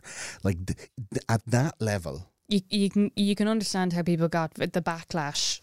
Like people were very angry with the parents. even just saying it back in that way, I Yeah. thought about it in my head and I've written it down, but I haven't actually said it out loud. I'm incensed. You can probably tell Yeah. by my body language. I'm actually incensed. Like, what do you fucking value? Getting caught for giving a lad a wank in a car, Or the safety of your daughter. but but not even that. Like, what do you think the public would f- vilify you for more? For giving a lad a wank in a car once? Do you know? Yeah. Rubbing it on his fucking merino wool jumper and then just high fiving and just walking home. Because a wank is a wank, right? Whatever. So in some like in Amsterdam, it's currency. I don't know. A wank is a wank, right? What would you get in more trouble for? Giving a lad a wank or allowing a grown man from up the road with a wife and five kids sleep four or five nights a week while he listens to a weird tape and gives your daughter drugs that make her sleepy and groggy when she wakes up in the morning And you've given permission for this. and he's fucking fingering your 11 year old daughter to bits while he's pulling the guts out of himself at night time and you're lying asleep with your wife not fucking her having nightmares about giving him a wank in the car and then your wife is on the other side of the bed frigging the bean off herself hoping that he'd come in and fucking ride her one of the nights I shouldn't be laughing, but, but that's what it's about that's the It's- fucking shit like the, think of the levels there Yeah. like the child is knocked out with pills the dad's riddled with guilt because he's like latently homosexual and he gave a lot of wank in the car It- and then the yeah. mother is absolutely dying for the fucking ride it just shows how calculated oh man but he it's was. How how toxic and fucked up is that situation massively. It, that's why it's so shocking. And it's like, I can't believe it's just 90 minutes of a documentary. I was expecting six oh episodes. she to could like- get six episodes and the producers are talking about making more but it's like nah man give it to us all the first time like don't fuck around here there's and there's so much more to the story that we weren't told Yeah. like the the origins of Robert Birch told he'd committed crimes beforehand. But here we get into the actual crime, the actual thing he did. That was just like, get ready, motherfuckers. This is that was the prelude. That was like the Yeah. set the scene We're 21 minutes in. more than that. Like, but but but like that's just like the aperitif to the actual that's the crime starter. itself. Yeah. It's So not even let's- the main course. Let's uh, Elish, let's uh, bring us through the first abduction. So the first abduction, um, Birch kidnapped Jan, and how he did it was he took her on her own in his car on a horse riding trip. He said to the mother, he he said, "I'm going to bring her on a horse riding trip." And the father wasn't home at this stage, so he had calculated that the dad would not be home.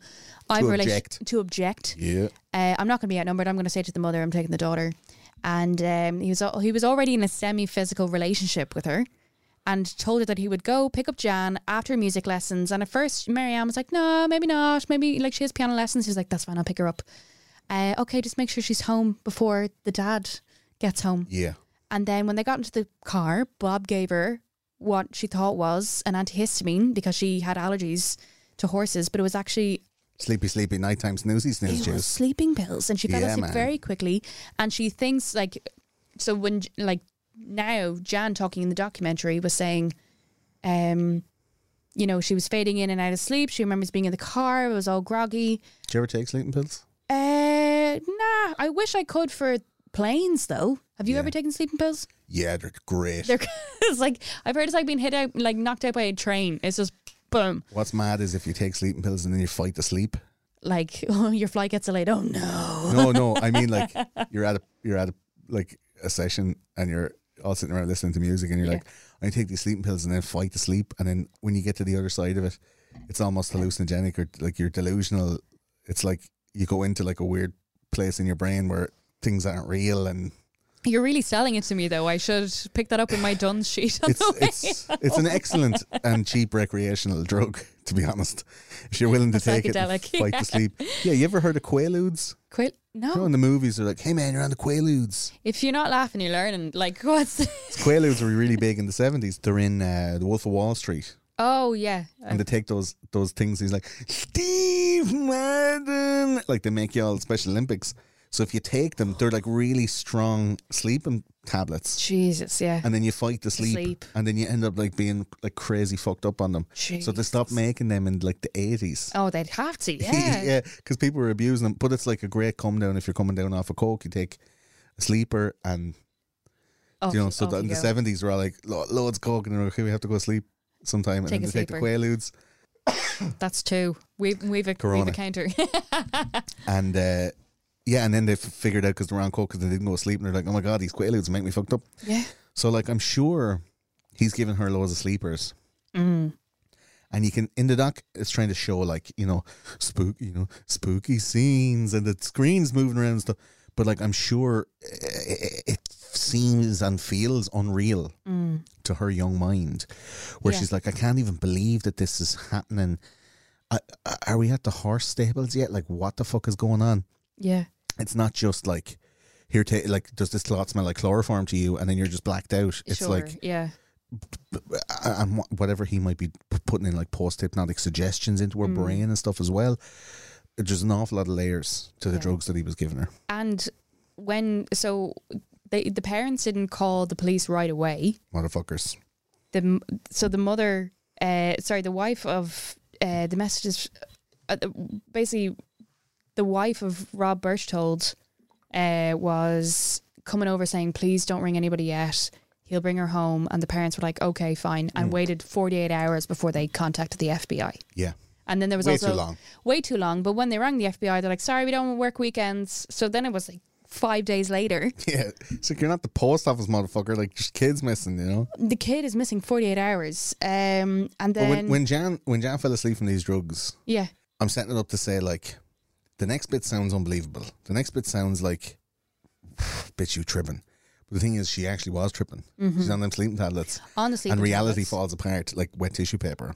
Yeah, she wakes up drugged Uh in a mobile home, yeah. and there's this box beside her, a tape recorder. I'm young, but I know what that was. Mm.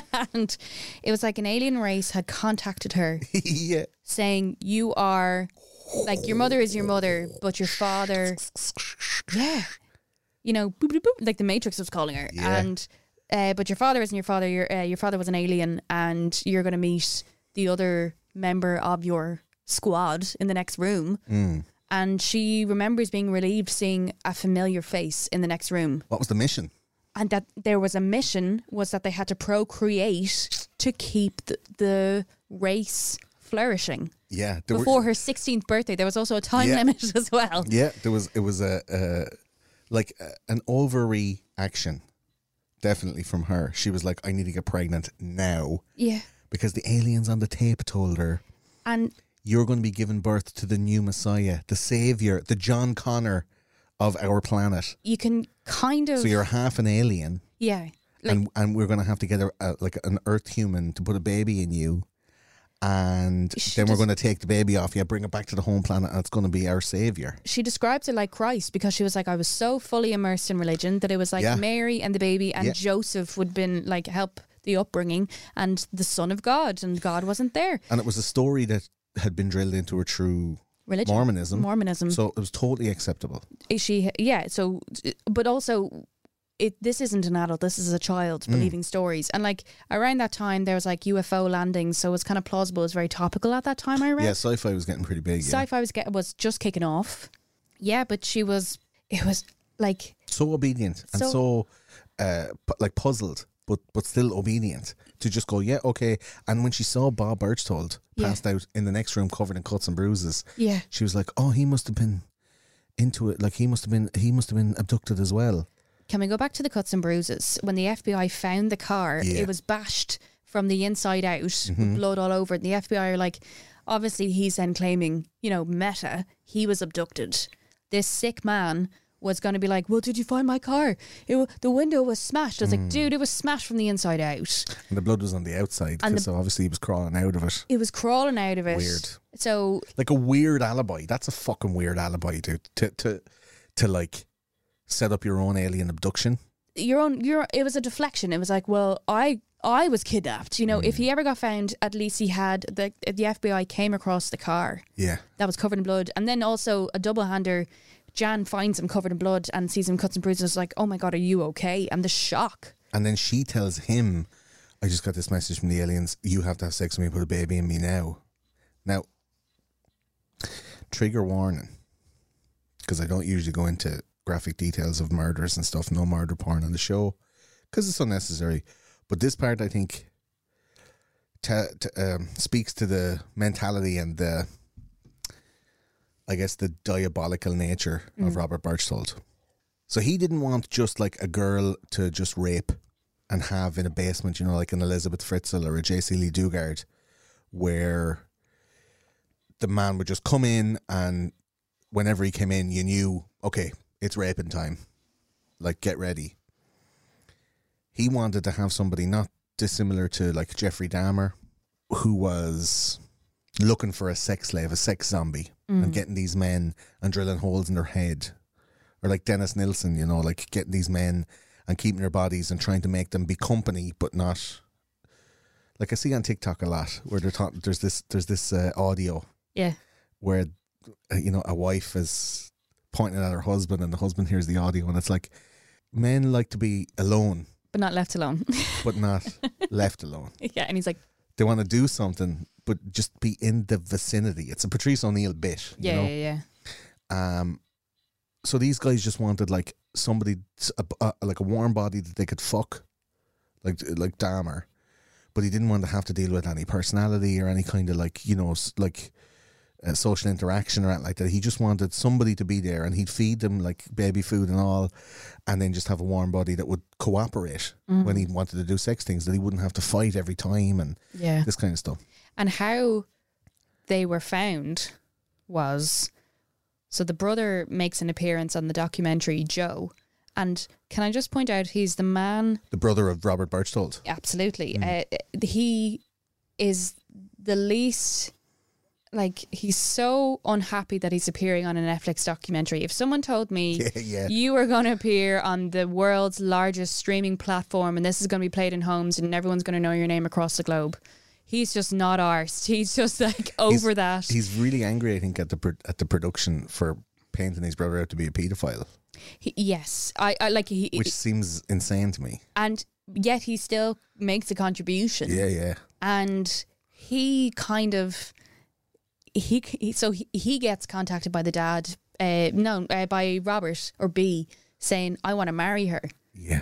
and then he decides to ring the f- the family Jan's family and go he's not coming home until you know he marries your daughter Yeah. and they were like damn I wish the FBI weren't taping or anybody's phones Yeah. and he goes, "Oh bollocks!" So then he ends up helping lead the FBI to find his brother. But initially, he was fighting the brother's battle. I felt from the words he was using, he was saying like, "He's not coming home until he marries her," and it's just But like, what what he did say was, Yeah. I knew I knew that that Robert was into younger girls. "Yeah, He admitted to it, mm-hmm. and he'd been convicted of it before. Mm-hmm. The point I was trying to make was, if you're going to have a sex slave, wouldn't you want them to be cooperative? If that was your penchant, right? So what the, the construction that Robert Birchtold had put together was instead of just kidnapping Jan and tying her uh, tying her arms and legs and having her in the cupboard in the RV, yeah, he concocted a whole story yeah, that preyed upon the religious predilections and the classic, you know, messianic story, the Dionysus tale, the Zarathustra, Jesus Christ, this whole thing that she had been indoctrinated with for year for her whole life, Mm-hmm. and said like, "You are the chosen one. You are the Luke Skywalker. Your baby is the savior of the world. You are You are Holy the Mary. Madonna." You Yeah. are Holy Mary." yeah." and she was like, okay, and it so deeply uh, hooked her in.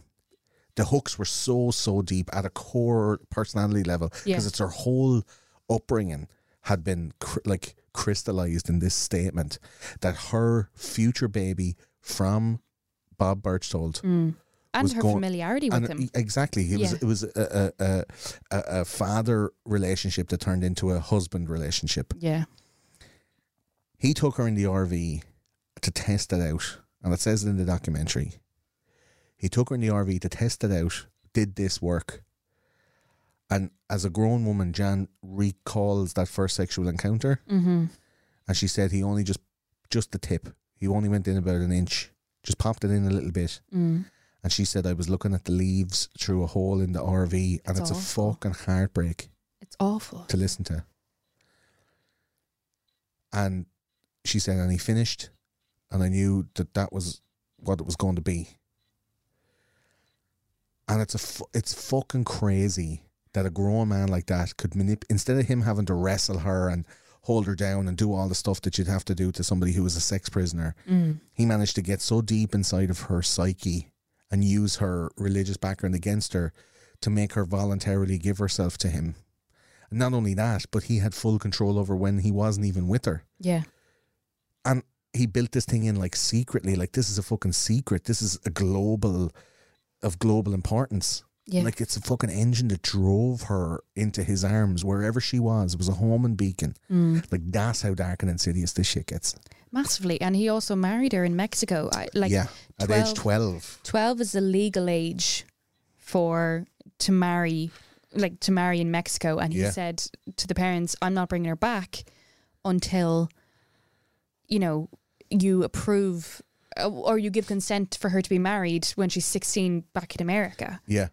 and um, I, I'm not going to bring her back unless you let unless you sign a thing to to, to let me marry her. unless you allow this but that that call I, uh, the FBI traced it and they found him Yeah, they they managed to talk to the uh, Mexican authorities as well, yeah and um, like she's already gone for three, four full days mm-hmm. at this point, yeah and they were calling back and forth. Uh, Bob would call the family every every couple of days yeah and be like, "Yeah, she's fine, everything's fine. Come here, have you signed that yoke to let me marry her yet? Because we're married here." and they were like And they're like, "No, not yet." And the FBI is recording all this shit. yeah because they're in a house like they're set up in a house like you'd see in the in the movies you know yeah and uh, he's ringing every day And he's threatening them. He goes, if you, if you don't you're not coming back but also if you put this against me, if, eh, like the fact that I have your daughter and you, or you're now out to kill me, he's like, I'm going to kill you first. It's Yeah. like, you've, you've kidnapped our daughter. and Sorry, he's, they he's didn't threatening believe. them on the phone when the FBI are listening and he knows they're threatening them. listening Yeah, he goes, if Bananas. you, if you catch me, I'm going to kill you. And like the mother so is still like, audacious like, I don't, I still don't believe it's a kidnapping. And it's like, it's like. What the what the FBI was like? No, l- Mrs. I'm sorry. Like no, it, Yeah. that's definitely what it is. I, I think it's mad that they got married in Mexico Yeah, and I looked up some stats Mm. and in Mexico apparently yeah. it's legal to marry a 12 year old in 1974 when this happened, right? Now, not so, but 4% of girls in Mexico are married before they're 15 years of age. So before their quinceanera, which is like their, um, womanhood or The yeah, womanhood, the yeah. adolescence. Yeah, uh, what, they're what, married. what do they call it? What do they call it? Not a, a bat mitzvah, yeah, whatever that is. Uh, yeah, the quinceanera 15, eh, 4% of all girls under 15 are married before 15. And then 26% uh, of all girls under 18 are married. And it's actually illegal to marry under 18 uh, because there's uh, the Convention of the Rights of the Child in 1990 set a minimum age for marriage in Mexico at 18 yeah, but it doesn't seem like they give a fuck. And then all of the ones that the the four percent and the twenty six percent, so thirty percent of all girls under eighteen yeah, are, are married in Mexico, and of all of those, the average age of the partner is six years older. So like four percent of all fourteen year olds are getting married to a lad who's twenty. But- like if you're twenty marrying a fourteen year old in Mexico, what the fucking fuck are you at?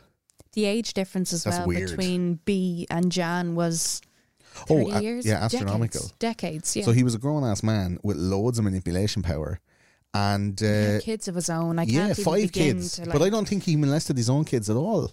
There's no Right. reports of that at all. But sure, his wife is Is totally tight-lipped, Totally yeah. tight lipped. Uh, it's probably why he was riding the children, I suppose.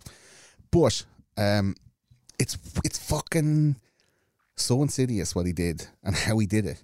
But he got, like you said, he got onto the FBI. The FBI were getting onto the Mexican authorities. Yeah. And the Mexican authorities basically said, okay, well, we're going to run a sting operation and we're going to get your daughter back. Yeah. So they were arrested in uh, Mazatlan or Mazatlan in Mexico. I don't know how you'd say it. Uh, they'd been gone for five weeks, Elish. Yeah. That's a long time to It's- go for a trip to the horse stables. Yeah. The mother was like explaining in his agony that her child was missing. She didn't know where she was. Like my heart went out to the mother there. I was like, I know you brought this man into your home, but Yeah. my heart like nobody would wish this on any family. So the Mexicans caught him, Yeah. arrested them both, Arresting the two bro- of them. brought him back, handed him over to the FBI, brought him back to Idaho. They're both in, eh, like, the Jan is brought back to the family. Yeah. Birch told us in jail. yeah. And then the, the Brobergs are like, you know what? It's totally fine. That Don't worry about it. Because Birchtold's wife came over and said, "Please don't press charges." Well, but at this, in the same breath, she took Bob into the back room and was like, "Come here, you know that wank. Do you want everyone to know about that wank and all the rest?" And this is when the accusations came out. this is when it all came out. So Mm. uh, B bribed one of the Mexican guards with his ring, A gold ring. a gold ring, probably his wedding ring. Going, "Do you know, what? it doesn't mean much to me, anyways. Yeah, she's too tight-lipped. and uh, said to Jan, You can't tell anybody. This is when he starts digging more and more into her psyche. He goes, You cannot tell anybody about the mission. There's four things. You can't tell anybody about the mission.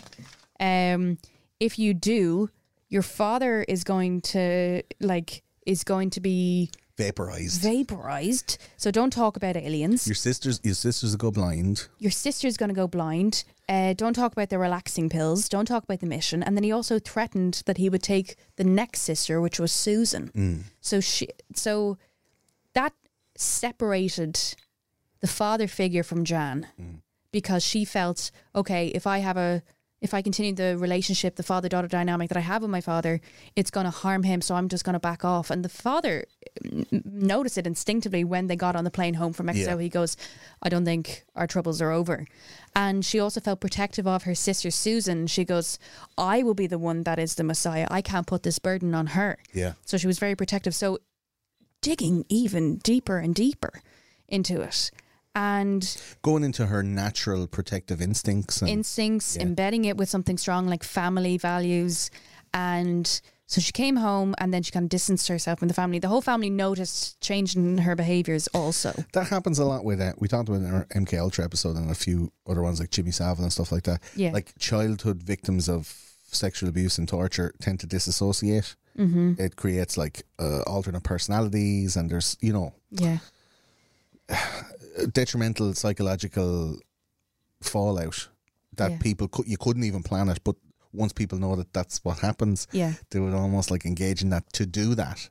So like in MK Ultra, it's a you know mind control program run by the CIA Mm. where they'd sexually abuse young kids to break their psyche, and then when they're broken, they're in the other personality, program that personality with hypnosis Mm. so that they would be able to enact certain And- uh, events and stuff like that. Say what you want about the parents. I felt the authorities did a really did their fucking job throughout this Try, they documentary. fucking tried to man. They, tried, to. They did. They but the were Brobergs wouldn't play ball. you They know. wouldn't play ball. So the FBI were saying, "Are you going to prosecute him?" They were going to. The um, the Birch told the wife comes over, going, "Please don't persecute or prosecute my husband." Yeah. And then Wi- in parentheses, or I'll tell him that you're sucking his dick and you're giving him wanks in a car. So the two of them were guilty.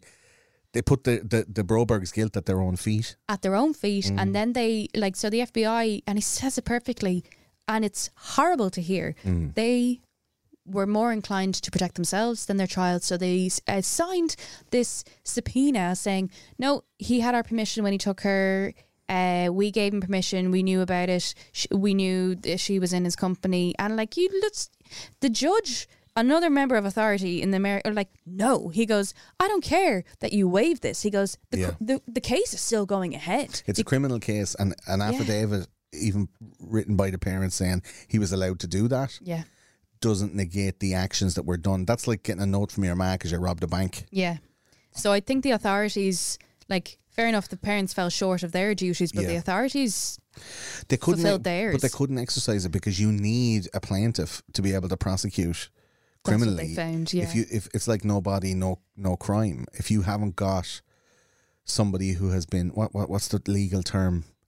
Uh, there's like a not c- consideration is contract law. If you don't have anyone that has been um oh, fuck, I Uh, you don't think have a like prosecutor. You don't have a witness. dis- disenfranchised. No, it's a plaintiff. Like if you don't have somebody that the the crime has hurt, then it's not a crime i- Yeah. in that kind of way.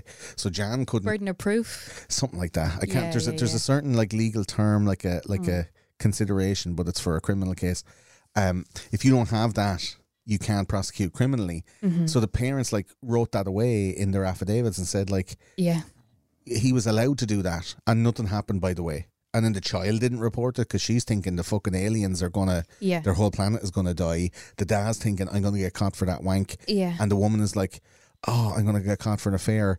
Parentheses. He might not have sex with me ever again, which I really want him to. And they also Which went is to a fucking crazy. they they also got her tested by a physician, and the Yeah. physician said, "Don't worry, you know there Her- wasn't Her hymen was intact. Yes. Eilish. Her So- hymen was intact. hymen was intact." Do you, do you do you remember having an intact hymen? Is it? Can you feel it? Is it any different? Do you know? Are are all the guests asked this question? Oh, uh, anyone that has had a hymen at, hymen at any point, Uh. I'm like, a Heimlich, the hymen maneuver. Apparently, you can use it, you can lose it like riding a horse or it's like jump. jump. nice to meet you too. Hi, man. hey man. Uh, Um, apparently, you can use you can lose it like by going over a bumpy road on a bike. You can l- lose it from you know uh, Yeah. uh, getting a kick in a football match. Like it's not something that you could go like with Yeah. a fucking jeweler's loop and have a look and go, yeah, hymen's intact, no sexual contact here. But because the psychologist wasn't qualified, I then questioned whether this physician was qualified. I, was just like, well, hang on, there's a little bit of like There's a reason. why- Morbegs going on here. exactly. There's a reason why they said in the documentary that he just went in an inch. That he just went in with just the tip. Yeah. Like he knew that if he, he took it to the base, that there'd be an examination able to be done. And they would be able to prove. E- exactly. That some some shenanigans were going on, some Yeah. vaginal shenanigans. So Birchtold had even that planned out. Mm.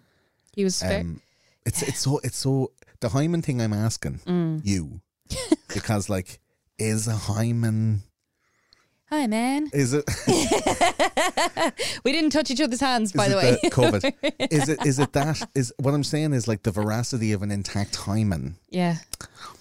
Like is that admissible in court? Like is that like can you say like oh there was no sexual contact? It's Like yeah man, but he could have fucking like orally copulated me or he could have fucking you know there's other things that could be done as a sexual assault Yeah. that like an intact an intact hymen wouldn't depict. I'm like, can you just say the, the, the physician comes in and goes, no, the, the hymen's intact, so nothing happened to this one. Next, like, It felt like that's what they were saying. It, defin- it definitely felt like that, you know, that's why I wonder how qualified this physician was. And the parents, again, their spectrum of innocence just going, okay. is a hymen that important in a, in a everyday girl, uh, like an everyday to day girl's life? Does Oh. everyone know when their hymen went away? I don't think so. Do you know if you went have it? away. do You have it or not? Does it Does break? it, does it break? Does it go away? is it like is it like a, a spider's web or is it more like the you know the yellow the yolk of an egg like what does anyone know what a hymen even looks like uh, h- how it gets broken can you vaginal rejuvenation surgery apparently they get the hymen and they put it back together it's like a thin membrane how do you check it without breaking it how do you look at it W- uh, like in the inspection, would you not like be afraid you'd break it? And you're like, well, it's broken. Uh, did I break it? I don't, I don't know. Like, it just seems like a fucking ridiculous reason not to nail this cunt to the wall yes. for doing sex to a 12 year old. And To just go, no, our hymen is fine. Can you imagine the stress on Jan Broberg Yeah. going through uh, a gynecological exam to find out if the man that had kidnapped you for five weeks Mm. had done anything sexually weird to you after the cunt had already been in jail before he moved to Idaho Yeah. for a year for sexually assaulting another child, that those records wouldn't be kind of cross referenceable. And then you get Jan Broberg up in the Hmm. fucking stirrups with the silver duck lips checking to see if her hymen is like, who gives a fuck about a fucking hymen? my, the Who gives a fuck about a hymen? my heart sank. So sh- she's home. She's safe. Sorry, I got head up there over that. Yeah, hymen no, thing. yeah, yeah. I think I need it. I think I need to have a, a calm down. You needed to I'm go just- down that rabbit hole. I'm just saying, it felt very tenuous. It was Not unlike the hymen itself. Very tenuous. That's what you're waiting for. You're waiting to get to that point to say I, that. I just made it up right now. punchline. It ju- it's fucked, Yeah. man. I My eyes are hot now yeah. with the blood Just- pressure from just even. how angry you're getting. Yeah. You get so riled up with anger watching this. At this, so the FBI agent says at that point the daughter's home, he's out of prison, she's back safe, and he said, you know, they dropped the charges, so he Mm. and they got the marriage annulled in Mexico as well. they got the marriage annulled in Mexico, and they said, "Don't you're not allowed to marry our daughter." And he goes, "At that point, they should the Brobergs should have l- pushed B from their life." yeah. After And they didn't. after after a kidnap for five weeks, habitual rape, not only in an RV in the fucking Mexican desert somewhere, yeah, but in the fucking bedroom down the hall in a bed where he was giving the girl sleeping tablets in a bedroom that had a partition wall the black the sexual blackmail the arrest in the past and also in mexico more blackmail extortion yeah, perjury in court signing the affidavit that's perjury yeah, so they're committing a crime. More blackmail. After all of that, Eilish, what does Marianne do after all of that happened? she picks up where she left off and begins a sexual relationship with the kidnapper. Full penny Like to the base. it's Whap. she There's some dopes in this house. There's some dopes in this house. Fucking dopes. she has a romantic sexual relationship with her daughter's abductor. And that's when you're as a viewer floored when you're watching this. You are couldn't absolutely believe floored. it. I I can't believe it now. I, I, c- I can't believe it either. He also continued to visit Jan. Oh, he'd call over the same three, four times a week that he used to call over Yeah. uh, before. but he just, heartbreaking. instead of coming in through the house, he'd come in through the bedroom window. Yeah. And the mother and father kind of knew, but the dad had to like take a stand publicly to not let him into the house. Well, he, but he couldn't fucking stop him coming in through the bedroom window, giving her the shots, and then fucking off back down the street. this is some redemption now for the dad because he realizes it's picking up again. Yeah. and he says you are going to introduce this parasite into our life and he picks up his kids brings them to a ho- like to a, a restaurant and issues the wife with divorce papers Did he do that? Yeah. Bob Broberg. bob the man that is beta so Mm. soft issues divorce papers at that point he, he had a conscience he said i need to protect my daughter from this absolute predator he is now having relations with my wife after the fact that he had kidnapped my daughter and returned I have to lay some blame Elish at the feet of the mother. Mary Ann Broberg there. Like after all of that shenanigans and kidnapping the daughter and doing all the stuff, that she would go then and and, and start Enter a sexual rela- like A a, relationship not even like in captivity or No. in, there's no you know, voluntarily. that she voluntarily went to get B's D. But you're wondering, That seems so fucking sick to me, man. he must have been also like, he just he had. groomed her as well, he, but he groomed her. she's a grown ass woman and she should know better and she should be thinking about her child safety because her child had been kidnapped by this man Yeah. and she still let him fucking give her the shots. And That's insane to me. he, so he ends up leaving town because people are, well, also the community I heard was just like, oh, you're s- you're sick at the moment, Broberg. Yeah, you're- you're- you'll you're get not better. well, yeah. you're not well. Maybe I'm confusing the surnames here, but like, B, you're not well. Oh my God, I hope you get better soon. Mr. Birchtold was a very respectable member of the community, and we we abhor these um, Accusations. these accusations yeah these these f- uh, frivolous accusations Mm. against you and your character Yeah. we know who you are and you've got a great family and five kids and you're doing really well and everything listen you take some time for you and you just and he fucks off in an rv he gets out of town, starts a children's water park. my god and says, "Hey Jan, do you want to come and work here for the summer?"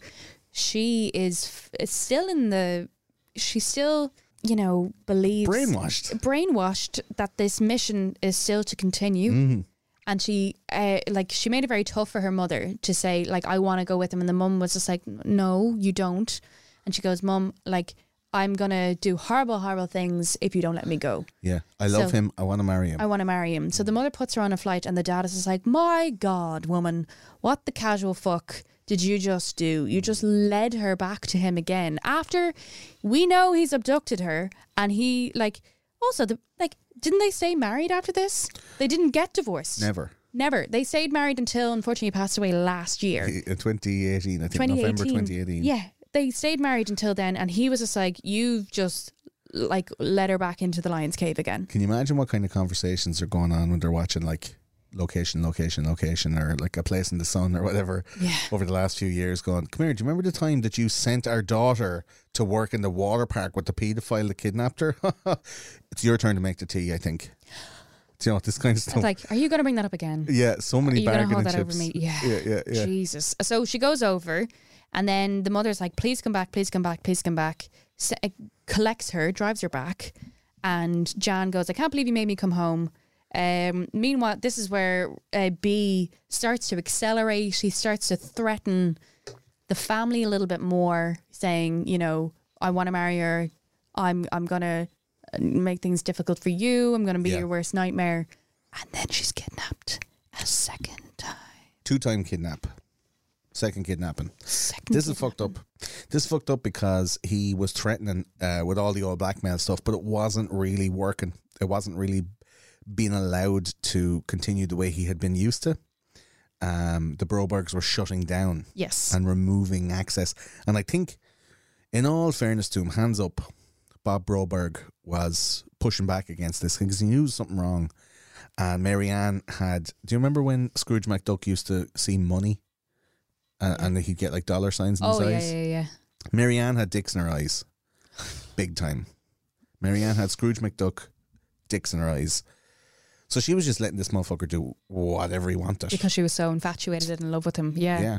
But also Um, brainwashed by him, I would argue as well. I would, would but at the say- same time, how brainwashed can one be when someone's just like giving you compliments and licking your fanny? Like it's not magic.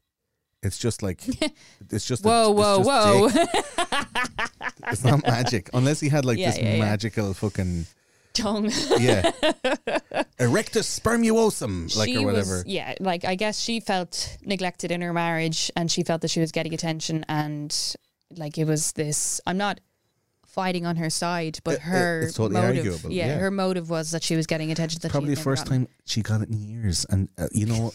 In the I'm thinking about ears. it, in the ears. B- Bob is out wanking random dudes in cars and in high, in like secluded highways. It's fucking crazy the whole situation. And then, after all of that, abduction number two. Yeah. So when Birchtold got out of prison, he would sneak into the Broberg's house, like we said, Yeah. and he'd be sneaking in, dropping his loads, and popping back home to sleep beside his tight-lipped wife, Mm. of whom we don't know the name. Uh, couldn't find it, Yeah. but it was just at sex. It's just for sex at this point. Like yeah. it wasn't. There was no like finesse. There was no grooming. There was no. He he already had his hooks in. He knew that Jan would Yeah. voluntarily allow him to have sex with her because the mission. Yeah. Um, all the work had been done. And this is where the parents are protecting themselves a second time. So she's Yeah. abducted a second time and they don't notify the FBI for 48 hours again. Well, Because- this, this the thing. It, it- Yeah. Hmm. it, was in it was in August of seventy six. Jan was fourteen, and just two weeks after a five week ordeal in Mexico, Hmm. Birchtold came into Jan's bedroom and took her out the window and put her into a car, a black Lincoln Continental, and drove her to motherfucking California, Hmm. like out of state. This turned into a four month abduction where Birchtold took her to C- California to presumably set her up as his like sexual partner in a semi permanent kind of a state. She was enrolled in a Catholic school for girls in Pasadena, and he claimed to the school that he was her father And a CIA agent. And, and not to be looking into my background because you'll blow my cover. if people come looking, they're the ones after me. Like he orchestrated it. Like it's simple enough lies to be honest. Yeah. But you couldn't check out motherfuckers on the internet at that point. It was just a perfect storm for mad cunts to get away with shit. Same audience, same people who Mm. were very involved in religion. How sad was that phone call when she contacted her family on the phone from California?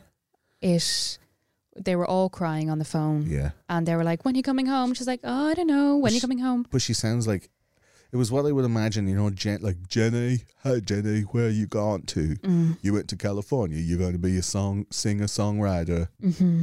She was so distant. She it seemed sounded like that. Yeah. That she was all in that fucking very distant on the phone and during that time. Together we stand, divided we fall. And she's like shooting up in some fucking hotel room with some biker like Well, that's what he. rolling off her. The second, the difference between the first abduction and the second abduction is that Birchtold rings home more regularly. Twice a week, the phone was Twice a ringing. week was ringing, and the FBI was like to the to Marianne, "You keep taking those calls. Yeah, record that shit. record that shit." And I she was trying to find those recordings. I couldn't find them. She I was- was going to pull them out of the documentary, but I thought that'd be a bit cheap.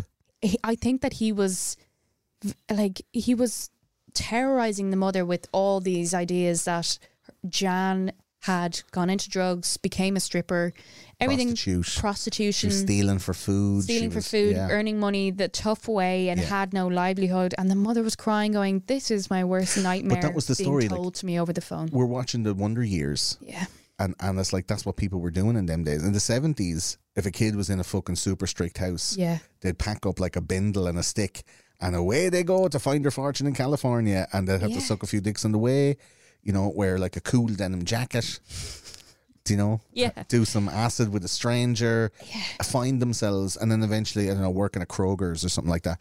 But it's just it's just fucking odd that he would be propagandizing Marianne He w- with yeah. the worst case scenario, while at the same time very deftly sequestering Jan in a Catholic boarding school for girls in Pasadena. yeah, At this time, he was living in a uh, uh, an RV just outside of Salt Lake City. same RV. Same RV, a little bit more southern, and he'd just drive over to Pasadena, like the, I think it's the three hour drive, something like that. Yeah, At the weekends, and he'd pick her up for the weekends and bring her around and and continue know. the mission. Yes, that's a great turn of phrase for. Thank you. Child I'm rape. very diplomatic. Yes, so he was continuing the mission all weekend. But it was torture And he ringing dro- the mother. yeah, he dropped her back on a Sunday night, uh, and he did this for fucking five months, man. five months and then she rings home going i just miss you guys and they're like oh my god where are you so Yeah. how they got him was they uh, The FBI was searching every caravan park in the whole of Utah, which is no mean feat. yes and U- he Utah be big, folks. he got a job from his brother joe so not only like joe was his representative of the documentary i'm gonna Yeah. say his brother Yeah. was the representative who also gave him a job after the kidnapping the, f- The first, first one. initial Yeah. kidnapping and then he also knew where he was the second time and then was more well five months but i would say was probably an asset in trying to find the brother a second time and finding out where she was when they got him He was like an anchor point for Birchtold, who had really no anchors. yeah No, like really, he had no, nothing, no like life pillars to tie him to. You'd never be able to go like he's at his mother's. Like there was no. abandoned his family yeah, yeah, yeah. at that stage Yeah. that's probably why the wife doesn't want to be mentioned in the documentary Possibly. Or And, the bitch would be um, fucking burnt out of her house. There you go. So he he go he goes to a phone book uh, or a f uh, like a phone station, and then he has like a phone book out. And um, after he leaves, uh, an FBI agent again. They're just doing a fucking amazing job. Um, As good as they can. as good as they can, given the fucking roadblocks of the parents. yeah. Under, undermining them at every turn. Oh. undermining it every turn. And um, they realize it's like a Catholic school. They ring the Catholic school. They're like, she might be there under an alias. Oh, Janice, wasn't it? Janice, yeah, Janet. And um, they they got her. They found her a second time, and Yeah. And got her to be sent home. got her sent And home. then they said, What's Birchtold at? What's he doing? yeah, Where is he? They found Birchtold. And uh, they, like like you said, they'd waited two full weeks yeah, to contact the FBI before even reporting it in the first place. But Jan was absolutely distraught after being brought back from the um, boarding school. She Um, was yeah. disassociated, she was in bad form. As well, her parents were super sketch because they didn't want to report it again to the FBI. Can you imagine the shame of ringing the FBI a second time and going, "Come here, um, it's like take it to the sequel. I'm after. Yeah, I still have a very special set of skills, and I've improved on them a small bit. this this kidnapping brought to you by Skillshare. Taken Is three, the- yeah, should have been called careless. just like we know a franchise this is with. Don't even call Yeah. it Taken. Just the careless ears. There's too many kidnapped girls on this motherfucking plane. That's how it's going to go the next time. Um, Yeah, so it's um He's arrested. he's arrested. It's it's a it's a real shame spiral for the Brobergs because they have to ring FBI again and be like, "Come here." Like, do you ever get locked out of your house? You have to ring the, the It's- locksmith. I wouldn't use that analogy compared to Well, what I'm saying a is- child adopting twice. what I'm saying is, if you've ever had to ring a locksmith twice, the embarrassment of the second time of ringing the locksmith because the locksmith is turning up, yeah, going, "You are Like, such a fucking disaster of a person Yeah. that you've lost the keys of your house twice in three weeks. Yeah.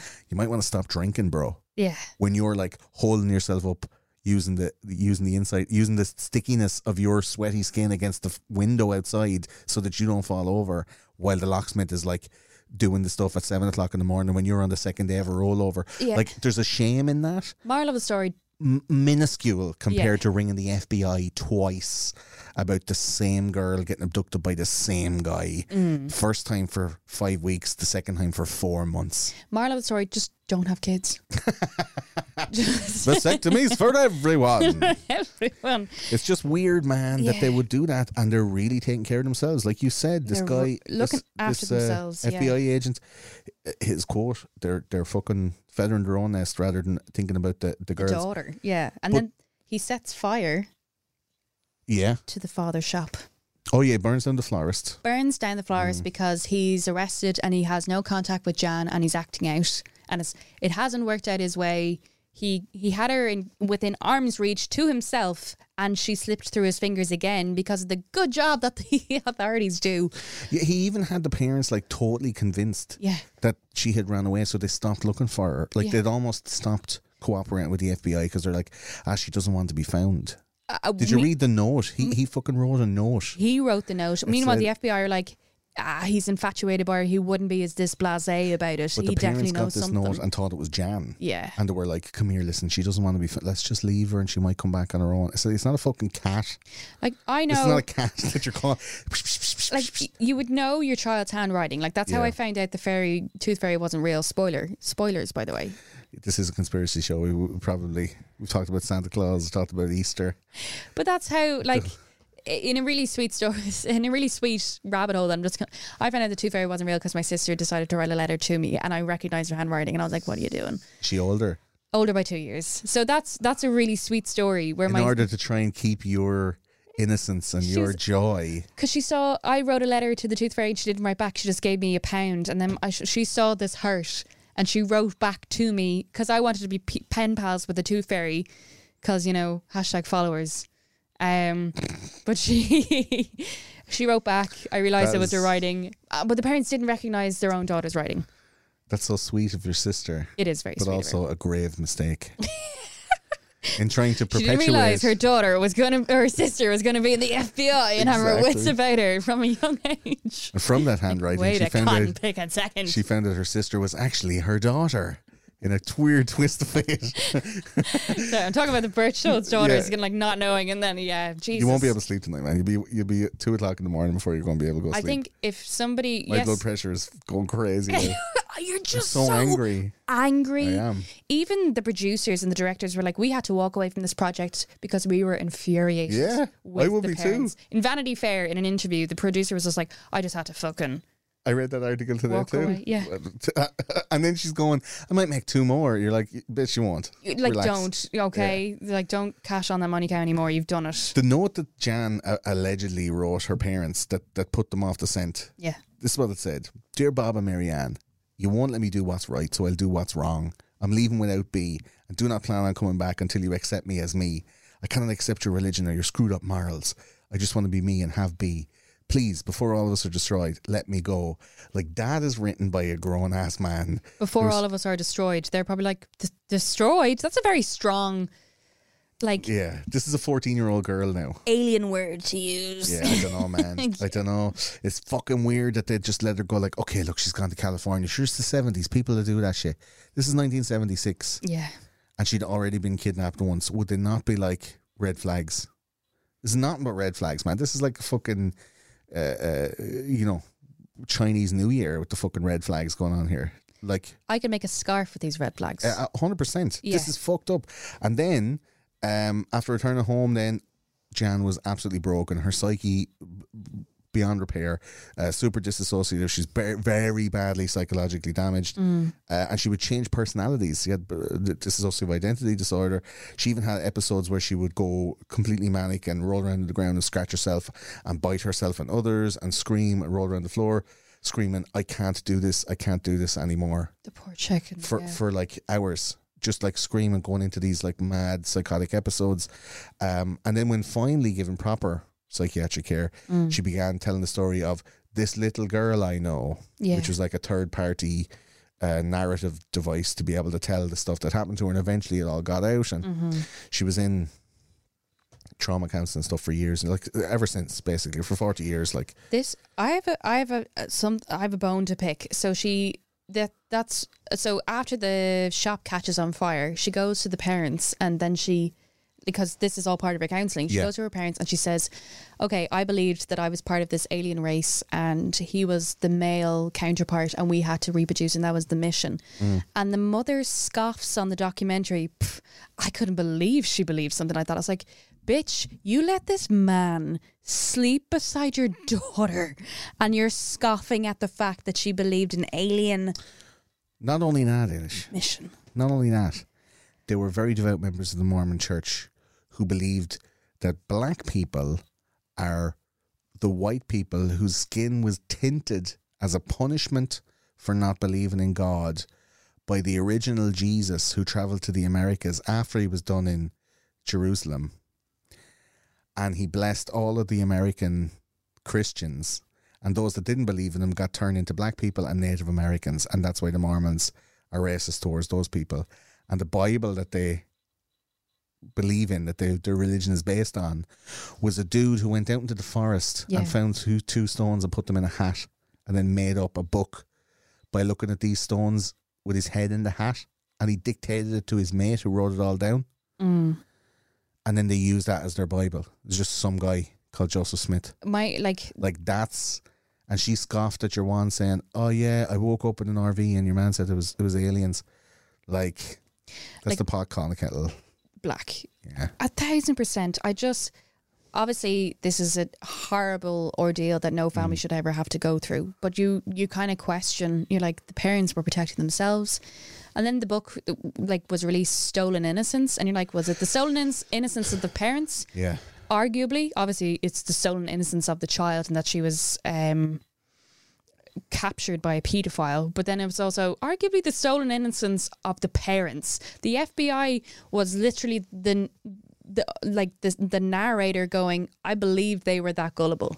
I believe they were that like you would have to believe that or else their willful disregard for their own child's safety is almost criminal in itself yeah, like there are people who are addicted to drugs there are people who are in various like strange different life situations where they will choose themselves over their children for example you know um some examples that i know of like as a just a top of the head thing where like a, you know a woman has a child at 16 and then she's like just about to come into her 30s and she has like a a 13 year old child and she meets a new man and that new man wants to start a family with this almost 30 year old woman I said, okay, we're going to have a baby. And then they have a baby. And then there's like a 14 year old girl and a one year old baby in the house. And the man in the house is not the teenager's father. And he says to the woman, come here, listen, I'm going to continue on my life with you, but I don't want her here. So can you fucking send her off to her nannies? And so that 14 year old girl basically gets disowned by her parents and has to go live with her nannies. And uh, that's a very common Irish working class area story that's, where those kids are like raised by me nanny.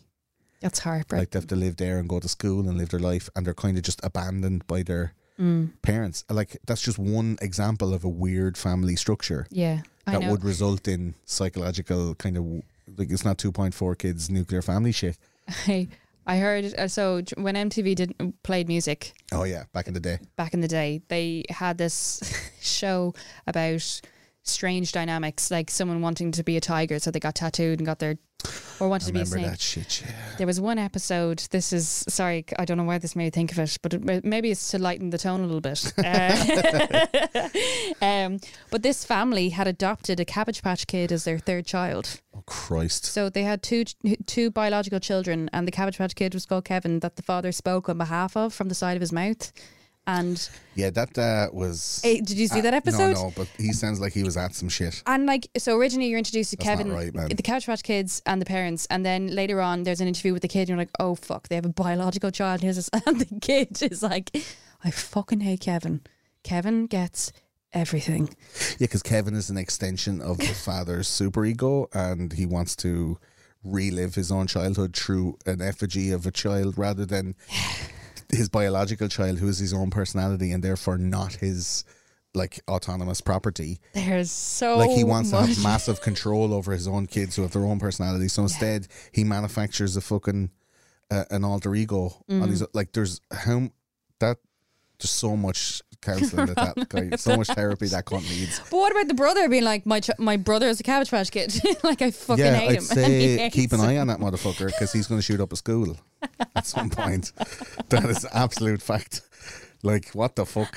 It's just Do you ever watch that? Do you ever watch that that show on TLC where people fall in love with things, and then there's this like hu- Yes. husky woman who's like rubbing her clit off the inside of a roller coaster yeah. or a Ferris wheel, and she's all like, like rubbing it, and going, "Oh, the oil!" And she's absolutely frigging the box Mm. She's off a herself. mess. Like the oil is all over her face. But I also I sympathize because these are people who have been turned away by humankind that they c- confide in objects as a romantic outlet. yeah, but that's one step. How many times have I said that diplomatically? I That's know one that. step towards like, okay, I have sex with dead people because they can't hurt me or leave me. Jesus, yeah. Like it's one step away from that. Like there's one dude who was like sticking his dick in, in, into the fucking grill on the front of a, One a woman Honda Civic. broke off a piece of the San Francisco bridge and Oh, was yeah. like, "Bitch, you have a piece of the bridge. Like, don't don't be taking pieces off the bridge." She wraps it in a towel and rubs her gash off it at night time. but these are people who've been turned away by human beings that they feel that it, like it's the brain will never understand it. We don't have time. Yeah, there's not enough fucking episodes. yeah. There's a reason these cons go to college for seven years to try and figure it out, and then they spent their whole life like learning and relearning and relearning. Jeez, yeah. I, I think there's so much stuff going on in this case and with with Birchtold's like technique. Yeah. and the parents, you could argue all day long that they were victims too, and you'd be right. Yeah. And you could argue all day long that they were absolutely selfish in their decisions for their children's welfare. Which, if you're going to have a child, it's kind of your response. Like you're you're A You're taking- child is not for Christmas, folks. Yeah, A you're- child is not for Christmas. you're taking it's for as long as they live. yeah, just Marlo, Not as sorry, long don't as you have kids. live, don't but have kids. you can or can it's the biggest contribution to being carbon neutral is just to not have kids but it's so um important to realize like it's your choice to bring them in Yeah. so you better fucking mind them Protect them. and this woman was thinking with her flaps and not with her her mind like she was all about the d b's d and she made decisions selfish decisions that now jan broberg goes around at all of these conferences and defends and they facilitated a book that was written and i've read some of the excerpts on Yeah. google books i couldn't find the book to, to buy it wasn't available on kindle and amazon so you can only buy a hard copy um, but i read excerpts from it and it seems to be like a kind of a a self a self effacing like you know a, a, a an inwardly pointing apology Yeah. Like, it's not really an apology but it's like here's all the excuses yeah. to why i'm not at fault and you're like She does get a it's like moment. oj of simpson if i realization. did it or whatever when I think she in the documentary she explains around her 16th birthday she gets this moment of realization, and so he starts losing interest because she's getting older, as well as like he's he's been captured and imprisoned for like a sentence to four or five years, and he's only con- like imprisoned for three months or something ridiculous something. here goes the blood I pressure don't have time to say how wrong this is. But so he loses interest. She turns 16. She just starts like uh, meeting boys, and then she realizes that, you know, he doesn't incinerate into nothing, which was what she was originally told. And then she starts to then question, and then it, it kind of. So she has that moment of realization when she's 16 thank god thank God. And then she's just like, hang on, my father's okay. Um, my you know, this boy that I have a crush on did incinerate. My, uh, Susan is safe. Um, Nobody's blind. nobody's blind. Yeah, yeah. Fair enough. My dad's flowers got burnt, but it like we're all safe. We're fine. I was told a bag of lies, Yeah. and Well, Birchtold was walking around the streets at this point. He wasn't even in jail, which is bananas. wasn't even in jail. Bananas still on a rampage, and then like years later, they released the book. They capitalized on their on their story, Mm. and but they also became spokespeople for them, and it encouraged other people to come forward. Bob Burchard is still alive. He's attending these like conferences, going like, "This is slander," and they Yeah, basically saying like, "Fuck you two bitches telling lies about me." yeah, This is in 2002, 3, 4. 2000, yeah, three. So, so 2004, Birchtold lands in at the conferences and he's roaring and screaming. Everyone's like, Get out. Are you the cunt from that book? Yeah. We're going to kick you to death. Get the fuck out of here, man. Um, ve- very weird. Some some of his old victims started coming forward. Yeah, and uh, One said- girl came. Did you hear that? One girl came and said he did the very same thing to me.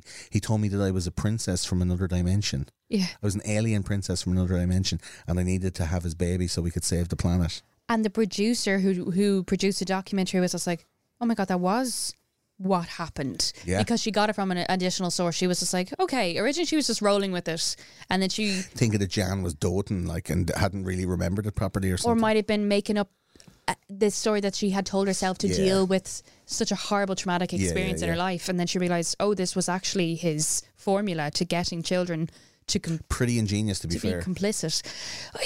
like that shit lives inside of her. Yeah. When she's out walking around, she's at home, but she's thinking of him the whole time.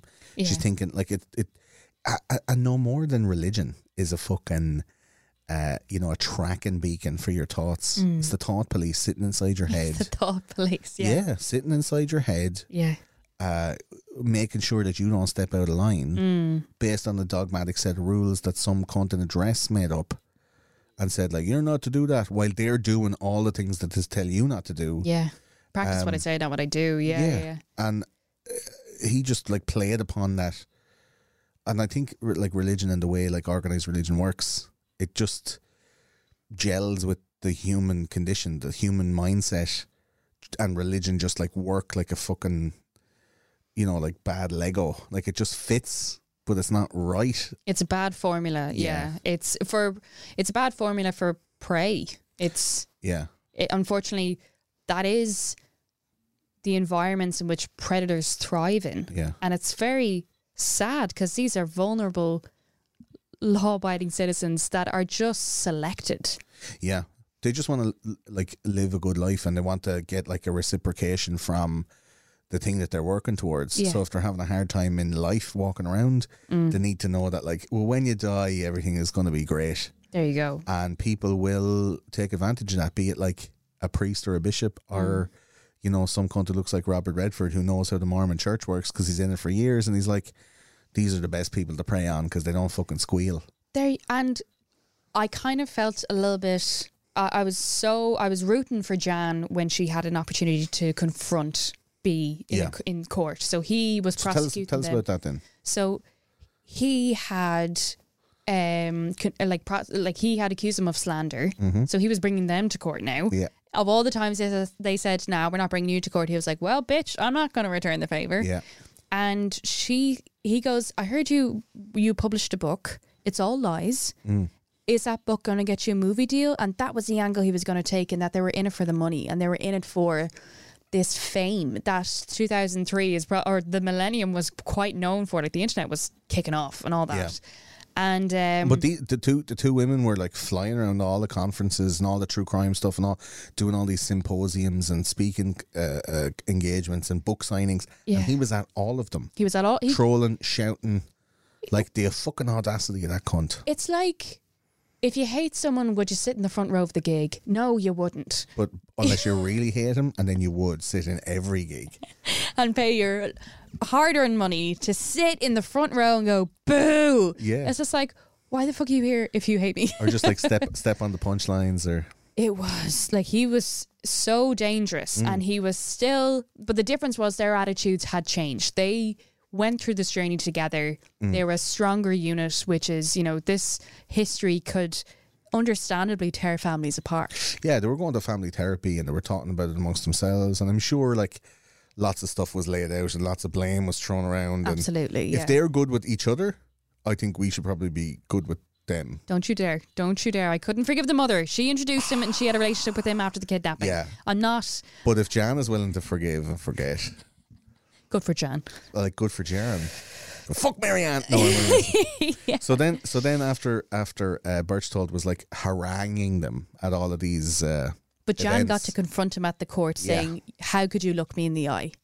you fucking cunt. Yeah. Yeah, In her 30s, how could you look me in the eye? You have no soul. yeah. And he's not at all, you know, taken aback by this. He's not like, or, you know, I'm, it, it's arguable if he still is madly in love with her to the same extent because they did, she, she felt, so she, just, she describes the love of hi- towards him as a very dangerous type of love that allowed her to be manipulated that she didn't want to foster into future relationships so it did she did carry that around it kind of s- pushed her away from future partners because she goes i don't want to be that whole like f- like fall in love that much that someone h- has that much control over me and imagine having that looking over your back for the rest of your life over that like that was poor Yeah. thing. All I can think of is that um, not Mandy Moore. What's the name? What's the name of that one? mandy less No, but um Uh, that's- like that's why she gets paid the big bucks. People. What's your one's name? From the sidewalk because of Kelly you. Clarkson. Kelly Clarkson, right? it reminds me of that Kelly Clarkson song that she just like, except like there's loads of rape in it instead of just you know whatever Kelly Clarkson went through. yeah Um, but yeah, she had that ordeal because of you, I'll never ever leave the house without a knife or a gun. because of you I make sure I know someone in the police who's a Mexican. Like, because of you i've learned to keep an eye on my mom make sure my dad isn't wanking strange guys in the car no more. This is now a musical. This Because is the of last segment, by the way. you. it is now a musical production. Because of Key change. you. yeah, Kelly Clarkson e- e- epitomizes um, that scenario, man. She's she's like, how wouldn't you be fucked up?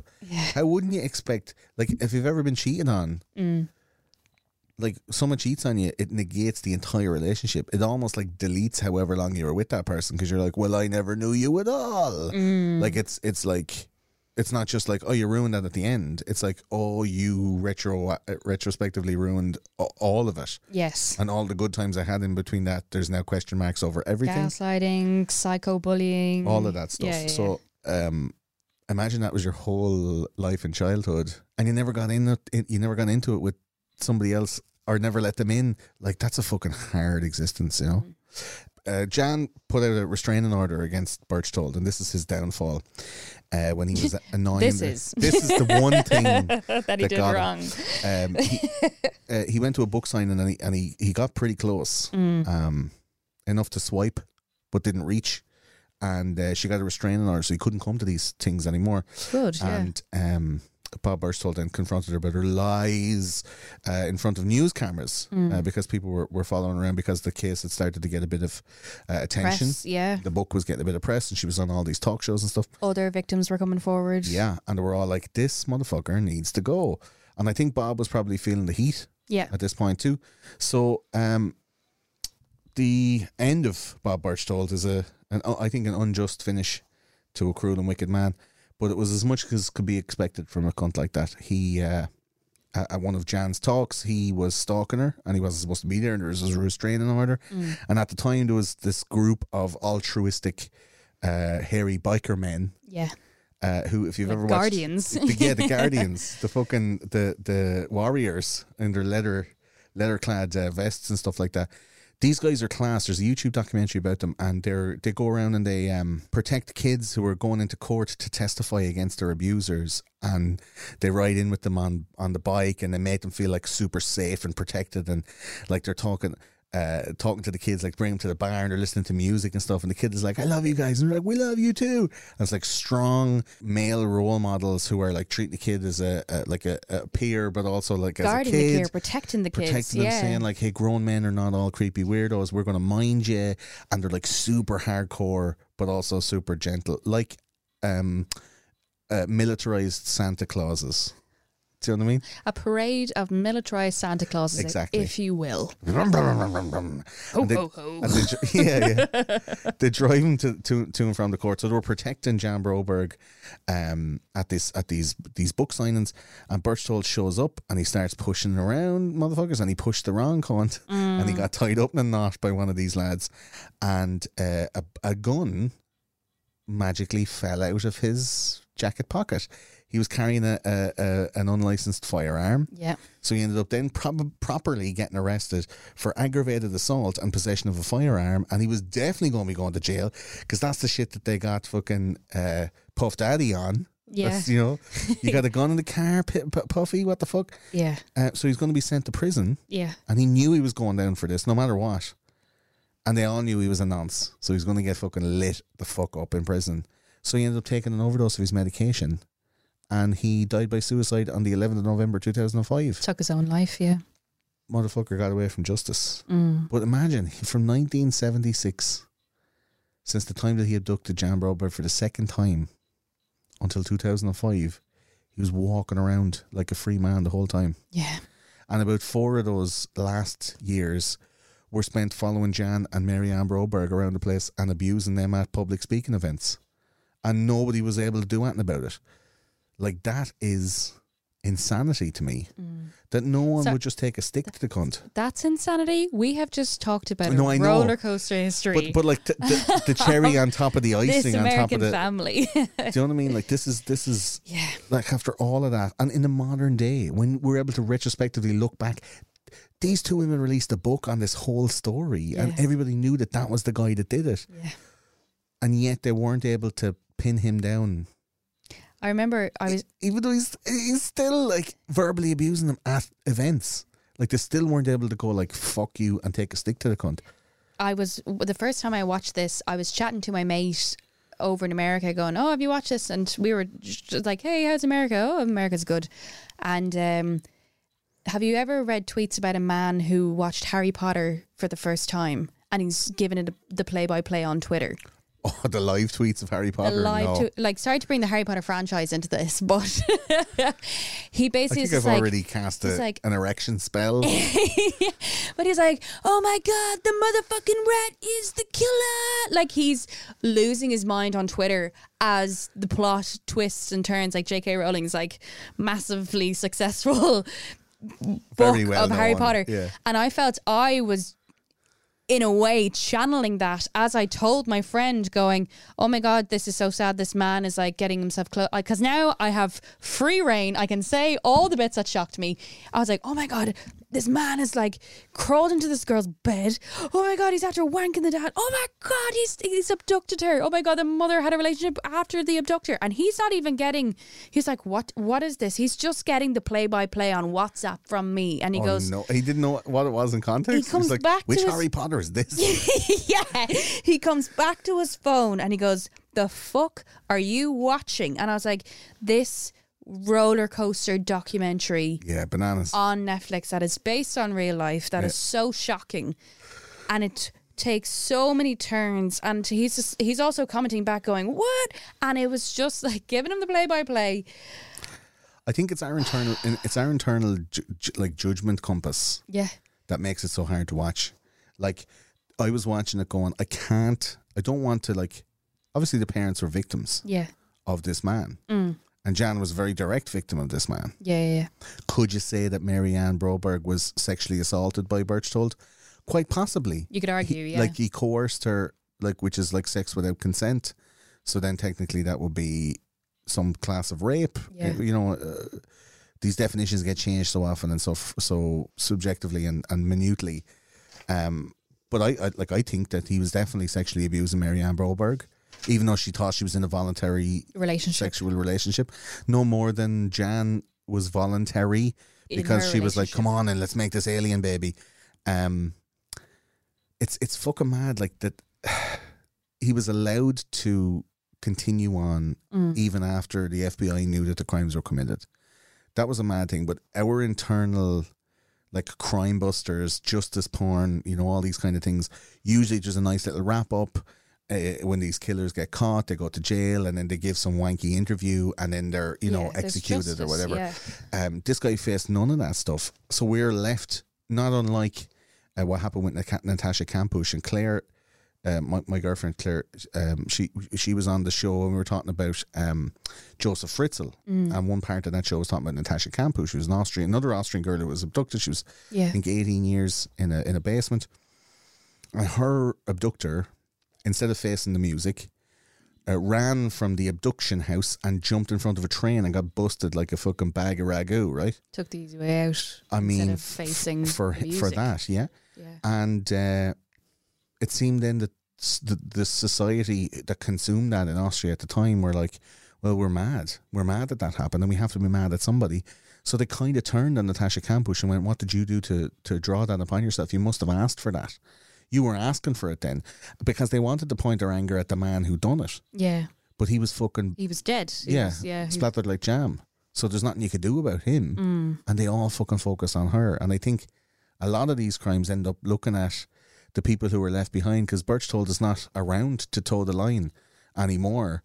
Uh, all there is is like Bob, Marianne, and Jan. Jan. And Jan is obviously like, you know, she was underage. She was a, a victim of this crime. She Mm. was manipulated. Marianne, I think, gets a lot of the fucking slack because she was a grown ass woman. She was consenting. She was engaged in sexual relations after her child had been abducted. abducted and raped. and introduced this person to the family. She did. He, he- Like it he was didn't all come her. in through the dad. It was kind of. y- yeah, yeah. There's a moral. There's a moral kind of um, quandary in people when they're watching this documentary. Where they're going like, I don't want to hate her because obviously she was like affected by it, but I think it she was was kind of also her a victim fault. as well. But yeah, to say she was asking for it is is a no no phrase these days. Yeah. To say asking for it at all, and I've learned that the hard way on Twitter. do yeah, you know? yeah, yeah. Um, but like it's a very thin grey line when it comes to Mary Ann Broberg on this case particularly. I think the FBI put it like I'm so glad that they had interviewed someone from the FBI because it Mm. was just like it's just a pause from this madness and a third person like he, he was involved in the investigation but he was able to go um they just put their own Selfish needs ahead of their daughters ahead of their daughter's safety. And it's true. yeah Um, but it's fucking hard to say It and is. stand behind it because, like, who the fuck knows? Only those people, man. We only we're only watching a ninety-minute documentary and reading a few yokes on the internet. yeah We don't know that shit. yeah But Jan Broberg herself says in interviews, imagine somebody that you would sign papers who would take care of your children after you die. Like that's what Bob Birchtold was to the Broberg family. He was uh, such a trusted friend, such a close neighbor, such a, a like a, a member of the family that's just not by blood and a high standing member of the community as well as well, yeah. and and had his own family, and he was a businessman and all that stuff. He was so deeply connected to Jan's parents, and was a permanent fixture in their household. Mm. So for him to turn into that seemed willfully ignored to the outside observer, but inside it was just a tiny step because they were already so close. yeah Like if you could imagine having a kid and you know your cousin was hanging around all the time and then all of a sudden something changed like you're like hey man you're you're volunteering to babysit a little bit too much there I think like there is like a, a red flag kind of thing this guy was so deep that there was absolutely zero suspicion and after the documentary aired Jan's parents they wanted other families to know what had happened to them so they wanted to tell this story knowing that maybe the wrath of public opinion might fall on them they say they were just as manipulated as the children and the victims of Bo- Bob Birchtold themselves. Yeah. And apparently, this is the case in a lot of these types of situations that these motherfuckers will come in and manipulate the parents first, box them away with some kind of shady shenanigans, and then go Hit it- straight for what they're actually for the originally kids. there for yeah So Bob, Jan's father, was so brutally embarrassed during the documentary that he wanted to work through that and let someone else know that it could happen. And like I said earlier on, him in the documentary saying that shit about wanking your man in the car was the first time he'd said it to anybody. anybody He hadn't even said it to his wife. He said it to the camera first. Like that's bananas. wow But he said he he he felt afterwards. He said I said it in the documentary because I felt I let my daughter down. That's his quote. And if I had a told on the documentary something that no one would ever tell, to know that if somebody else was watching out in the the wild. for them to come forward and to tackle their demons and Yeah. Exactly. I think if people are coming out and saying somebody raped me, and it was him,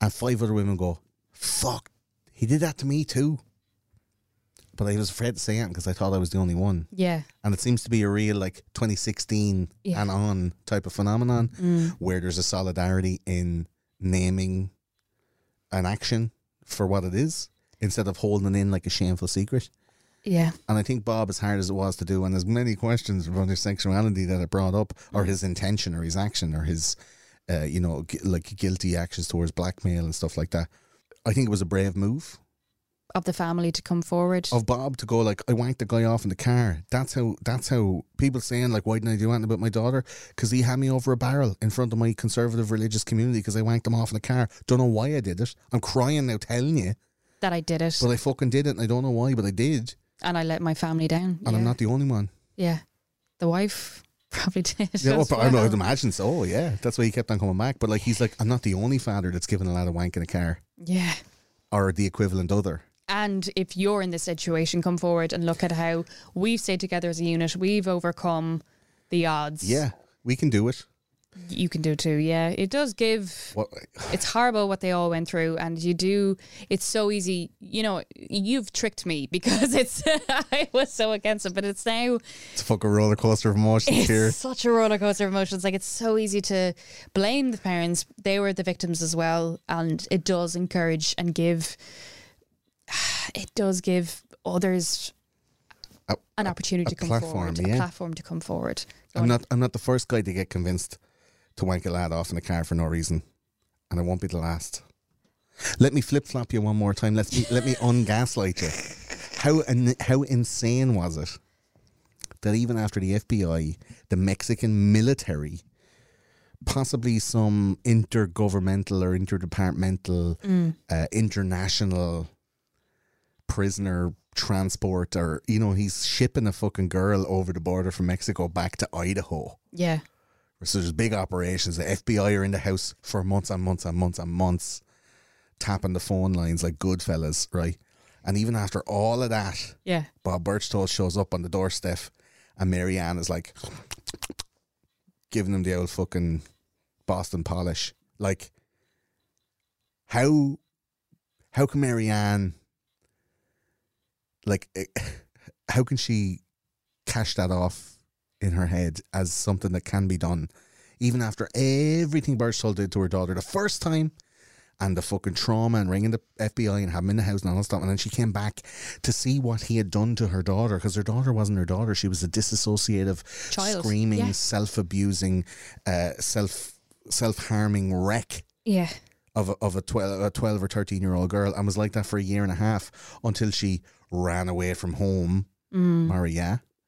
So, like, how can she then parse that image and that knowledge with like letting Bob Birchtold fucking dump his muck on her twice a week?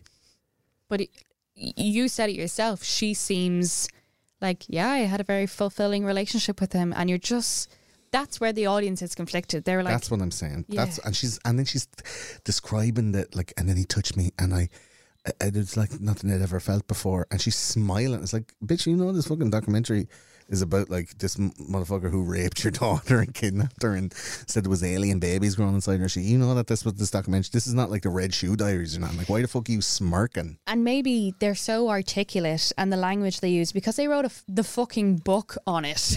they Yeah. wrote the actual book on predator But the behavior. book, the book contents, Yeah. as far as I can see, is like the O.J. Simpson "If I Did It" book, which is like, I, I I'm going to leave out all the all the stuff that actually incriminates me, but I'm just going to talk about like the stuff that happens to as an excuse for me not to get the blame for this happening.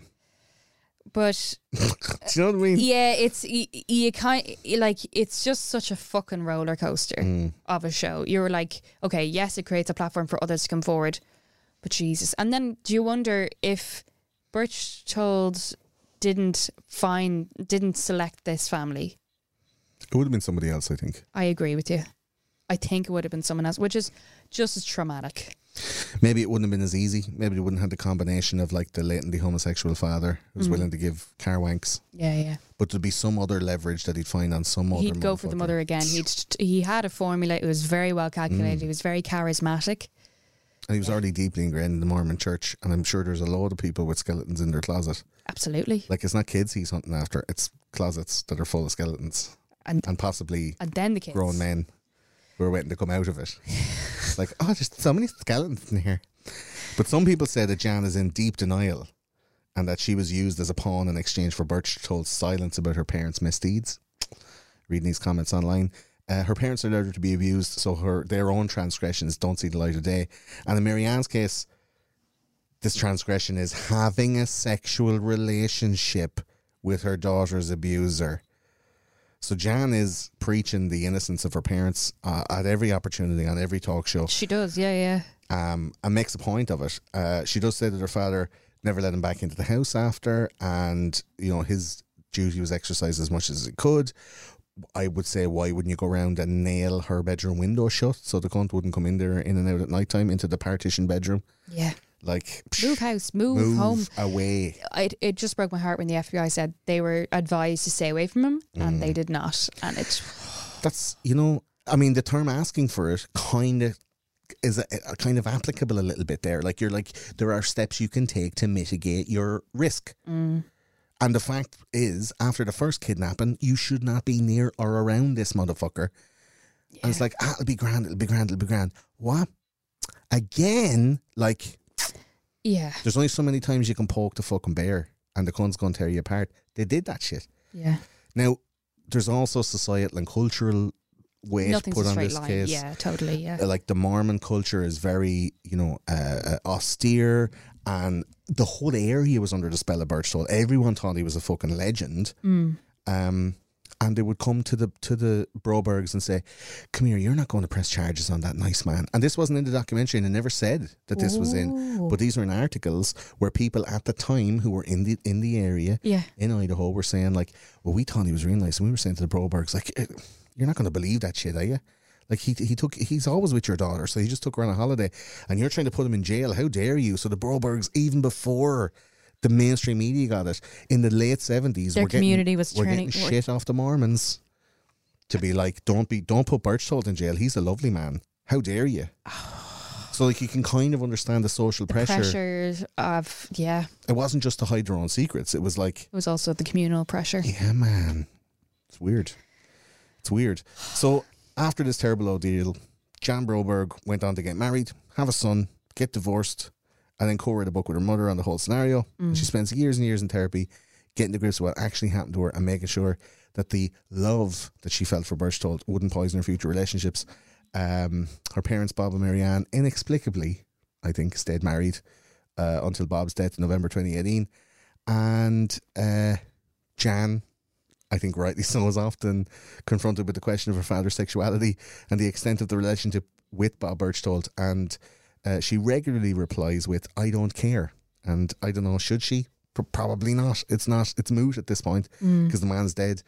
But it may lead to the motivations, understanding the motivations of the parents. I'm not a parent. I'm sure there are parents out there that would set cunts on fire for doing what Bob Birchtold did. Oh, absolutely. Yeah. But really, we don't know until we're there what we'd actually do. y- that like that's it in a nutshell. Mm. Like people are afraid to speak out. People are because of social norms and or, or backlash or anything like that. That Even even in a professional setting, like you're not going to say, "Hey, my boss just pinched my arse." It's like, are you willing to lose your job over an arse pinch? well, that's I think thankfully. So you you also question okay, how did they get away with this? In order for there to be a- an education around it, there has to be a starting case. And they do put it forward to the media, and like even the producers put it forward. Going back then, there was no Netflix series Yeah. about these things. There was no internet. There was no uh, fingerprints or anything. Like there were uh, technology has advanced tenfold since that. But these cases, it's kind of like, and I don't want to bring World War II into it, but it's kind of like people say World War II would never happen again, and I Oh, it'll totally happen. It'll in, in a tot- different way. That's way more secretive. it would totally happen again. I and uh, Mm-hmm. p- so these stories have happened. It doesn't mean they're not going to happen again. it's it's thankfully just providing a platform for families to come forward to just, I guess, s- get justice Yeah. against the predators. I think the technology in the seventies we talk about these serial killers Edish, Mm. on these on these podcasts, you know. A lot of them are from the late sixties, seventies, and maybe even early eighties. Yeah. But serial killers tended to kind of lose their popularity in the nineties when DNA evidence started to be put. They'll always find cum somewhere. That little tricky yeah, bastard. there's a drop of cum in some fucking place that'll get you. And they always seem to find it. You know, there's the one guy is We like, always seem to find it. there's one guy in the office is just like, she point me towards the cum. Come on, Captain, where's the cum?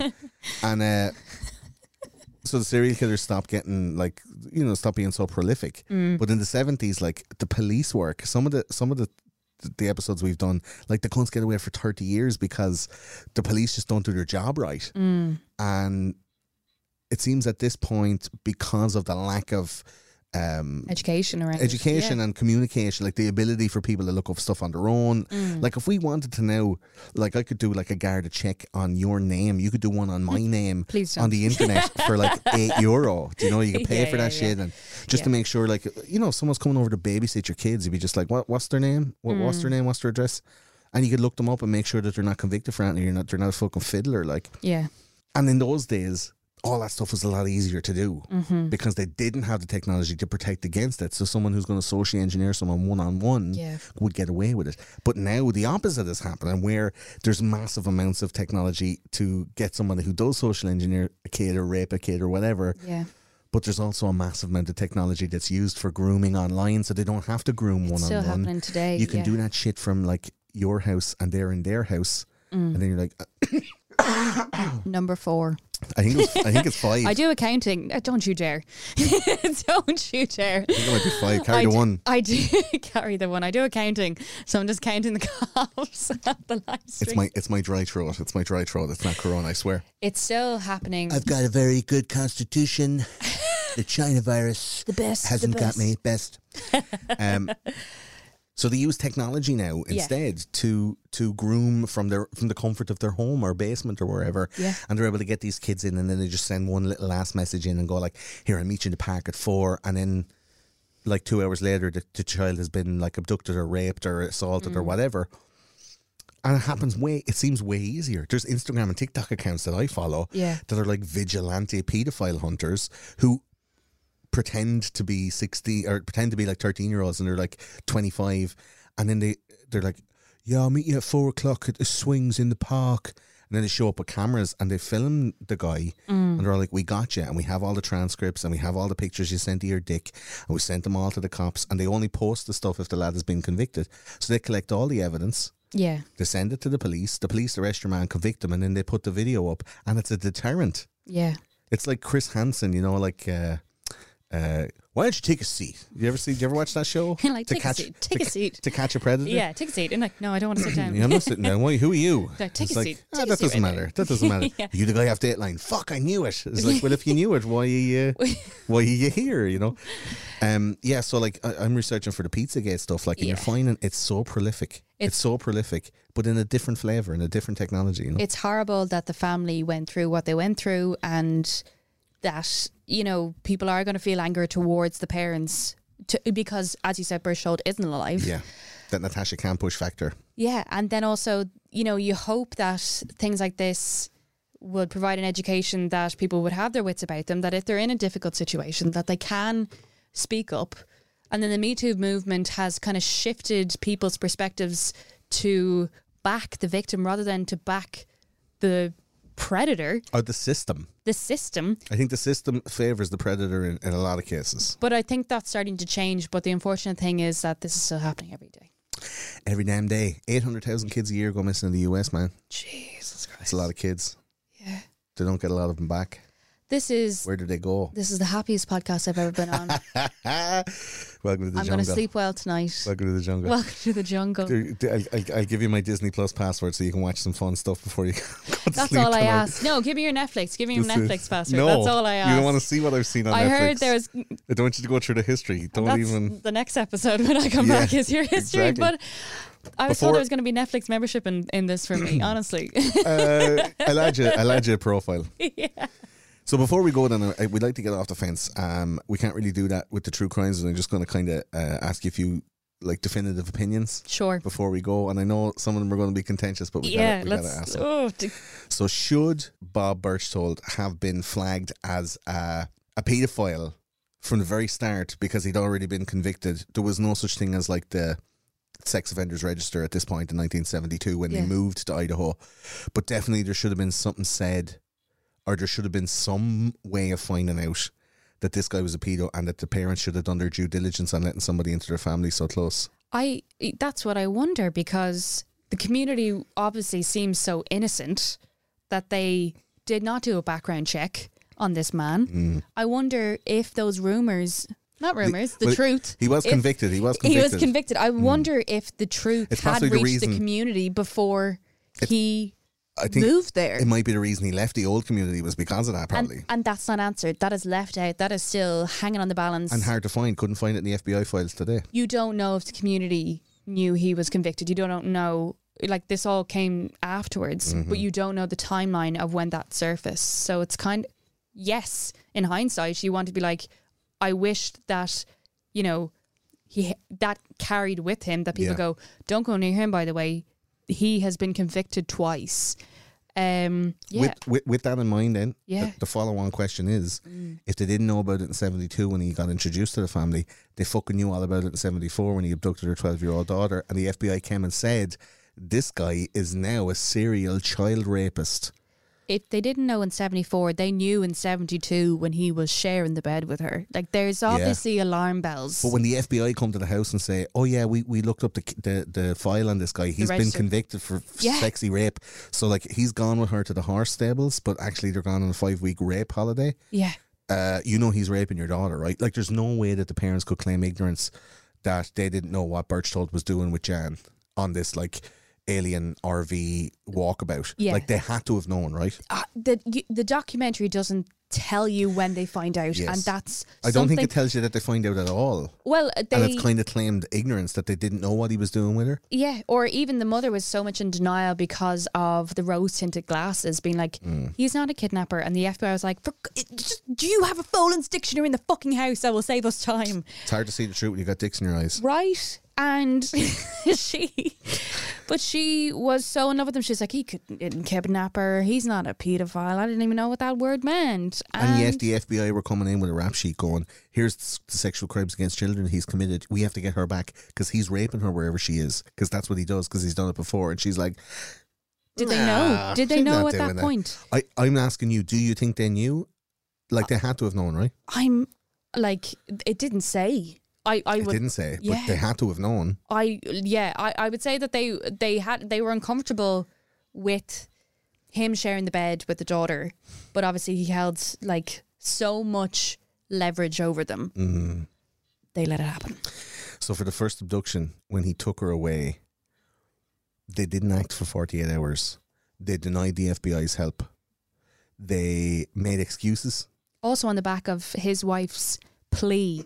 Se- Yeah. Six. Plea. to- That was just a, that was just a tickle. don't you there? Uh, the plea not to expose the husband for going away. She goes like, "How is In, this gonna in look on me? blackmail for sexual Massively, Yeah, yeah. sexual so reprisal. so many dimensions. So all all of that together for that first abduction. Mm. Are we now condemning the Brobergs for being complicit in the actions of a paedophile, I or are we still claiming that they're victims, even though the FBI have told him he's a former like Yeah. convicted paedophile? I- even though they know that the daughter is now disassociative and, and very traumatized yeah. and that kind of two and two gets put together fairly handy because he's been in the bed Yeah. four to five nights a week for years and then he abducts her and then the FBI come in and say, Oh yeah, he's a sex maniac.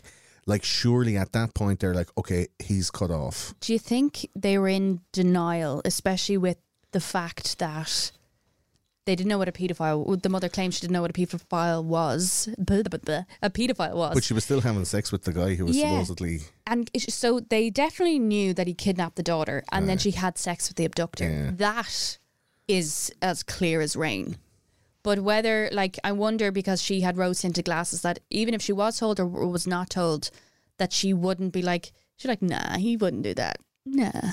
Yeah, but the dad's like banging the drum, going, he totally would do that, and he does do that, and he's on And record keep her for doing away that. from the daughter. and yeah. let's keep her away. from our family. Okay, so Yeah. the second abduction. Then Yeah. they waited for two weeks before telling anybody. Yeah, surely that's almost complicity in the crime. That's like allowing the crime to take place, which is kind of like accessory to the crime. Like if you know a murder happened and you don't report a murder, you're an accessory to murder. It was the case, like, as you so tactfully put it, as like, imagine getting locked out of your house twice and you go, you fucking idiot. The judgment that a locksmith would give you is pales in comparison to the FBI coming for a second time for the same cunt Well, yeah. Like, kidnapping your daughter. it's, you know, I wouldn't say they were complicit. I would say Embarrassed. embarrassed. There's an Isn't- embarrassment. The leverage Hmm. is still held over their head. The second relationship, their family unit might be broken down because the father wants a divorce from the mother, and they just literally fall into each other's arms crying. These Yeah. are a lot of that stuff isn't desperate. talked about. people. Yeah. You know, they are definitely a de- victim to Birch But told. desperate for what though? Eilish? Is it like? You're going to make a desperate- dirty joke. Is it no? Low hanging fruit. Low hanging I fruit. was going, uh, like Marianne. Marianne's desperate for cock, but that's not what we were saying, and that's kind of what you intimated. So pick up your own fruit. Um, I'm saying, that what are they desperate for? Are they desperate for their daughter to come back and for justice to be doled out on, on Robert Birchtold? Or are they desperate to, quote unquote, not get caught for the shit that they've done? Like they're willing to let their daughter suffer at the hands of a convicted paedophile who has taken her away for five months for God knows what, and then ringing him up on the phone and saying, "Oh yeah, she's a prostitute and she's dealing drugs," Mm. and they're allowing her to be a prostitute and be dealing drugs and not go and find her. I- like all of those levels Yeah. of complicity to save their own face, to save their own dignity in their community. I think for me, yeah. they definitely sold out their daughter's integrity and safety and dignity for their own uh, self image within their own community. For, like, I can't explain the first two weeks. They were so embarrassed to say to their, their community that, you know, they, they made up this alibi that she was with her granny. Yeah. They that That's what they told people. But then once they notified the FBI, I, I feel that they were acting on behalf of the FBI. That the FBI was like, keep taking those phone calls c- because we're tracing them. Keep taking them. And I know, and the mother would break down crying to threats by B, and she'd threaten him back, going, "This is." Horrible. He was torturing her with these visuals of her daughter crying out for her mother, who was gone down the road of prostitution and drugs. Every mother's worst nightmare. He that's the difference between the first and the second abduction. The first abduction, he's radio silence. The second abduction, he is torturing them with I know where she is, you don't, so I'm gonna hold this over you and I'm gonna torture you because you tried to separate us one time. This is now for me. This is now a payback for me. If you try and do that shit again, this is what you're going to get. Like, Well, this is your comeuppance. You try to separate us. I'm going to torture your emotions of, about your daughter. That those are the m- vast differences between when she was captured the first time and captured the second time. it was an escalation, yeah, big time. Massively. What do you think about the school in Pasadena not wondering about the very strange circumstances of her enrollment in that school? That's a weird thing no one talks about. It was the theme that you know the like religion gets people to comply or to you know d- like blind belief that there's a man in the Yeah. sky and he knew that so he goes i'm going to send her to the nuns and boarding school like the nuns aren't going to ask me Yeah. you know Te- tell no secrets and and t- uh, tell no lies. What is it? uh, tell Ask- me ask me no- ask no secrets and i'll tell you no lies Yeah, it's fucking. It, he he he knew what he was at, man. and he and he was directly picking the same audience. He was just like, okay, number one, a religious community gonna abduct a child. Number two, I'm gonna put her in another religious community where they're all tight-lipped, anyways. Yeah, like his wife. He likes a set of tight lips. So I don't believe the school were complicit. I believe that there was uh, ignorance and innocence again. Yeah, man, it's still going on today though. In an, in an age of the opposite of innocence. Yeah. Uh, so y- you know these lads will do that shit to get whatever they want. Um, and then the last question. Yeah, surely from being uh, convicted of raping a child before, kidnapping, sexual assault, sexual assault within the house, un- unlicensed planning violations, building and That's the biggest building internal crime, walls. people, You know, There's no lads that go- planning permission. There's lads that go to jail for less putting up a shed that you didn't get the planning permission for. um, uh, second, it's and, and an international kidnap. So that's a federal crime, like kidnapping over over even the state border is is, uh, is a marrying a minor. Yeah, marrying a minor, uh, br- br- uh, com- co- committing committing sexual sexual assault uh, in multiple different states, um, impersonating an officer or a, a, an agent of the government, impersonating a CIA agent to the Pasadena, carrying a firearm with no uh, but license. carrying a firearm was the thing that got him pinched. Having a gun was the thing that got him pinched. But all the shit before that, yeah, like pretend to be a CIA agent to a school, falsifying identities, enrolling children that had been kidnapped from their family in another state. Like, surely of all of the things that, like, a little note from mammy wouldn't get him away with those crimes, surely, surely, surely, surely. Either the CIA or the FBI or some California police or, or Utah police, surely some motherfucker could have pinned him for some crime along the way. that's what makes it so shocking. Like, isn't that mental? yeah, What do you think about that? Like, who who should have pulled the trigger on that?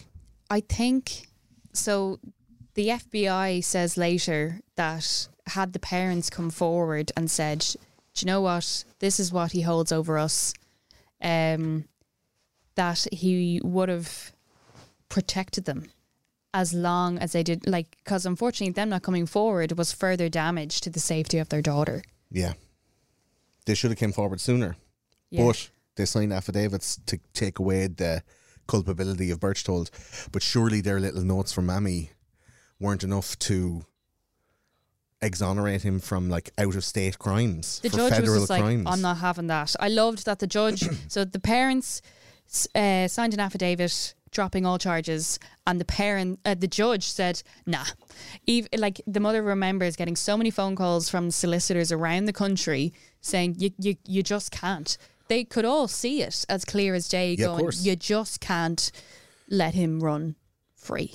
because he's going to do it to somebody else. he's gonna he like that's the thing it was so calculated he's gonna do it and he's also like wasn't known if he had done it before you know so they were like please just bring him to freaking justice and the parents were like we just want to but there's also uh, like it's also human behavior we're exhausted we just want this all to go away Okay, last last question. yeah yeah yeah in the in the years between in the years between uh, the 1976-77 second kidnapping and you know the the, the final incidents and the the a- abolition of Birchtold from the Broberg family yeah yeah finally between 77 and 2002 when he started to roll in to uh, Jan Broberg's book signings and stuff like that that's what is that 30 years yeah almost 26 years, something like that.